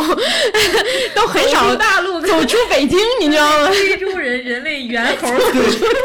感觉你是一个长途迁徙啊，非洲大陆还是亚洲大陆啊？那不然怎么说？怎么说？就就是这种，对，是的，因为尤其其实之前，嗯，连出北京都没有那么的多，对，然后反正类似于就是旅行的这个记忆对我来说都比较的淡薄了，然后呃，这次也也是。就是我觉得那个感觉还挺不一样的，而且不仅是这次，其实今年之前有一次就是去迪士尼，就去上海那次，就是我在这个旅途的过程当中，都感受到的不是我之前没办法出去的时候所期盼的那种，说我出去一定特别开心，因为我就放开了玩儿，就很欣喜，不是那种感觉，我感受到一种惶恐嗯和一种不安。就是还蛮强烈的，啥？尤其是在那个飞机上的，就是在旅途你在从这个地点到另外一个地点的过程中的时候，就我我我不知道能不能准确形容那种感觉，但是就是有一种不安全感。这个不安全感也不是说我觉得这次行程会出现什么嗯那个变动，但可能因为之前在北京的生活里面已经很固定了，你已经有了一套非常自己很熟悉的一个呃生活的一个模式，然后你也觉得那个东西对你来说很安全，然后你去到一个新的地方的时候，你就觉得哎。去之前有好多东西要想，我要带什么衣服，要带什么东西，哪怕丢了什么东西，然后如果这个东西没带会怎么样？包括我今天就在说，像之前的时候。我收到那个买一些护肤品，收到那种小样，我都会觉得很麻烦，因为那个东西就很难想到使用它的场景。但现在就觉得这个东西在旅行当中特别实用，都是一个我需要去调整的一件事情。还是那种感觉，就是说你因为在一个地方里待得太舒服、太熟悉之后，你突然要去适应一个新东西，也我觉得不知道跟我们上一期聊三十岁啊，就是也不知道是不是因为一个年纪增长有关，你对于外面世界的那种新奇感和好奇心也在下降。就以前的时候，你会觉得为什么大家现在就是热词，就是说大学生军训是旅游嘛？就你会想象到说那个时候，其实大家对于去到一个新地方，而且进行这种密集式的打卡，哪怕我牺牲我的精力，牺牲我不睡觉，然后去做一个硬座，然后类似这种，我都可以接受，因为我就是想要不断的摄取新东西。但是现在的感觉就是说，你去到一个地方，哪怕这地方你以前其实也去过，你对它有一定的了解，但那个新东西对你来讲也没有那么多吸引力了。就是很奇怪的那种感觉，就是你会觉得感觉应该放入三十岁。一个补充吧，就是但是那个感觉就是确实是有那种感，因为我以前是一个对大城市非常喜欢的一个人，像东京啊什么类似这种，就因为它很便利，就哪怕我们这次在香港，虽然你不会天天想着喝咖啡，但是你会一直想喝冻柠茶，就走两步去一个去一个冻柠茶店就喝一杯，类似这种。就我以前是一个对大城市非常喜欢和好奇的人，但是我现在就觉得好像大城市让我就是不熟悉的大城市让我很疲惫。就是我我觉得，但是另外一个侧面其实是刚刚讲到正义灰狼的时候的那个感觉，就是这种新的东西，可能我们需要花一定时间去适应它，但我依然觉得它是有必要的。就你还是需要去调换自己的这个模式，然后去接受一种本地文化或者说他们的那个环境，你可能再去至少吧，在及时的，就是说你在看到他们的文化作品的时候，你能有一个相同的感受，而不是再用我我我作为一个。就是大陆心态再去看它的时候，那种指指点点，或者说用我的那套逻辑去去去解读它，我觉得从这个层面上来说，就尽管它目前来讲对我来说不是像我想象中的那么的美好，但依然可能会是一个持续要做的事情。可能最近大家包括马上五一了嘛，应该也有很多很多人会选择出去玩儿，不管你是离开自己居住的城市，还是说呃出国什么的，应该挺多的。我今天看到那个说颐和园的票第一次，哎，对，不是圆明园，圆明园的票好像圆明园的票一般来来说不会被卖完的嘛，就是要预定嘛，是吧？我因为我没预定过，对。就是说，这个五一看来，大家应该是一个各自在长途迁徙的一个过程里边。对我之前发条微博，反正评论区里也有好多人，就是说确实有这种，嗯，需要调试的那个感觉。可能大家不管生活在哪个城市，之前过去的一段时间里，都是属于在自己的那个生活圈，两点一线啊这种。比较的常见的这种情况，生活了一段时间了，我们可能在这个过程里面已经有一些行为模式或者想法改变了自己，但是没有意识到，可能你得换一个地方，或者说在这种旅途当中，你才会对这个事情有一个感知。我其实感受到的不太适应的是那个生活不够便利的部分，或者是脱离你以前熟悉的那种，比如说出门滴滴打车，在家里叫外卖，就这种生活循环。但是刚才冻姐说那种。我不太有，然后我就在想，我为什么不太有？我觉得可能因为我过去三年因为有有出差的原因，其实我蛮适应，就是把我丢到一个陌生环境，然后你要自己创设，就自己想办法把生活搞好嘛。我觉得有一种就是你你就很久没去上班，你突然忘了电脑密码是什么，就你不太会了，对，有点陌生了。对。包括那个像什么进出关啊，或者说是出境类似这种东西，对，就有一段时，你人生有段时间对这个东西是非常熟练，非常熟练，你甚至不会有任何负担。可能我拿着护照，我怎么就就就跑了？对我甚至都想不起来我当年怎么自己一个人去纽约的。我觉得好，怎么可能做到呢？嗯，现在就感觉必须得在小红书上查一百篇攻略，我才有这个这个心态去做这件事情。对，嗯，是，我觉得经验的积累。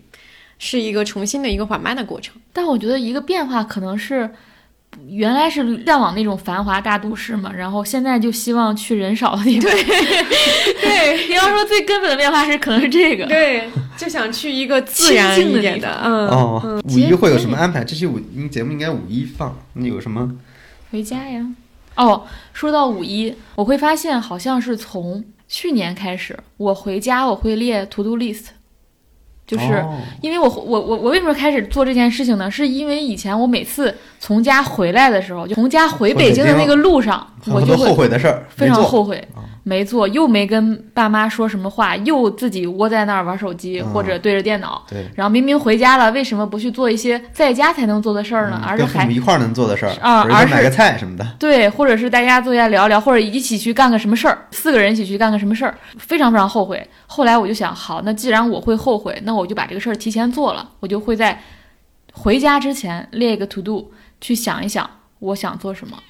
然后我这次就。因为我弟弟六月就要高考了，其实五一回家其实满打满算就一个月嘛，因为六月初就是高考的时候嘛。然后我就在想说，好，那他这次五一回来也只有一天，我就想说我要跟他录一个普鲁斯特问卷，哦，就是我想了解说他这个这个时刻。他最在意的东西，或者他对未来人生的想象是什么样子的？然后可能再过个一两年，或者等他大学毕业，然后我们再聊一次这个话题，看看有没有变化。就有很多这种，而且我现在的生活会非常围绕着家庭去设计，嗯啊，所以这是一个五一期间的一个，你刚才聊到五一，我突然想起的一个变化，是，就是我会很早之前就开始在备忘录上去列我回家想做什么，然后。包括昨天跟我妈妈打电话，已经安排好了，就是那两天两三天时间，上午去哪儿，去谁家，中午去干嘛，下午去干嘛，什么之类的。嗯，我因为我上期节目也分享了，就是我会把这作为这五年的一个比较重要的事情。王老师回家什么行程？对，其实康老师那说的问题，我也我原来也遇到过。就你回来之后会发现很很多懊悔，很多事没有做，你尤其担心这事儿是不是错过了某一段时间，你会。就再也做不成了，经常会有这种忧虑。对，但是我确实也没到会列一个 to do list 的阶段，但会尽量在家。其实跟你一样，就增加跟父母在一块儿的共同的时间。就比比如说排除，我原来还回家还经常带电脑去打游戏什么的，现在我就不会去做这个事儿，因为现在我在北京也完全可以做这些事儿。对你就会尽量做一些跟他们日常接触更多的生活，比如说有些，比如说有些事儿你可以。你比如，比如就算看电看电视剧也可以一起看嘛。对，就是我在家可能最长的陪伴就是陪我爸陪我爸妈一一块看电视剧。对我爸现在还不跟我们一块看，他自己开始看，我就陪我陪我妈一起看。就是你你会在家看各种奇奇怪怪的豆瓣评分可能五点三的那种电视剧。对对，包括我还经常想说要给爸妈丰容，丰容是个动物园术语嘛，就是。因为我觉得他们会非常陷入生活的刻板，对，就比如说我爸就一直在客厅里看电视，那我就想怎么让他这个看电视丰富起来呢？啊，你是给他一个腾讯视频的会员是吧？比如说给他开通一些会员，比如说给他让他用 iPad 看或怎么样，他能就让他更丰富，就他有些他会自己想不到。对，嗯，我想让家庭里的每一个人生活因为我去丰富一些。嗯，其实送给父母 iPad 是非常好的一个方式。是是是是，嗯嗯，好呀。哎，我刚突然发现五月是一个蛮值得期待的月份。哦，五月为什么？五月对我来说有一些女团回归，然后五月有塞尔达。哦。对，嗯，五月我家对面的按摩医院开业了。按摩医院。哦。哎，我们当时去韩国的时候，有没有可能参加一些什么演唱会活动之类的？哦，你还想？没有，我就觉得突然碰到，我觉得很很好玩。这个可以预告吗？我们。大概计划六月底的时候会去一趟首尔，嗯啊，可以吧？我们作为我们四周年的团建活动，嗯嗯，可以去看看有什么活动，但是演唱会需要出票，感觉会比较难啊。但你想要的是那个，我知道你想要的是那个呃，PSY 那个 大学庆典的那种。没有，我就是凑热闹，我就什么都没见过，我就是去一趟。想感受一些热闹氛围，对吧？对，就是可能找点什么，就是我就做一些那种，还是那种就是在那儿才能做的事儿。对，嗯嗯，叫什么？去下颜真的那个店是吗？那个店不是真的吗？因为那个店进行一些圣地巡礼活动，对，电视台巡礼活动。就是我去香港的时候，我也做了一个 to do list，就是有哪些事儿，就查了一些，比如说这个那个阶段在上什么片子呀，就是你一定要去那个在地性的东西。对，嗯，到时候我们可以查查韩国会不会有什么女权起义什么的，因为他们不是经常有这种抗议活动，对，我们就去参加呀。嗯，是啊，这种你你难道不想去吗？我特别想去，我比我比我比那个演唱会想去多了。有。我觉得韩国应该非常多这种，应该有小规模的，我估计很多，嗯，包括什么拆迁啊，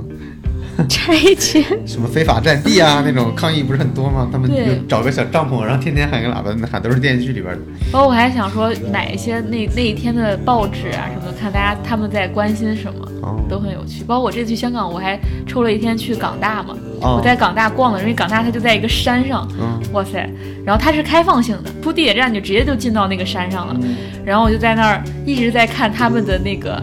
告示牌，他们那个社团活动啊、招募啊什么都会在都贴在那儿，所以你能看到大家在关心什么，就很有意思。那我们等下个月看看。嗯，也预祝大家快乐，快乐。去不要被人可以跟我们分享一下大家都去哪儿玩了呀？对，然后这期正好在五一期间。对，然后不要被人挤死。然后我在想，会不会大家这个五一太快乐了，以至于不会听播客？好的，反正我们就先到这里啦，我们下个月再见。下个月再见，拜拜。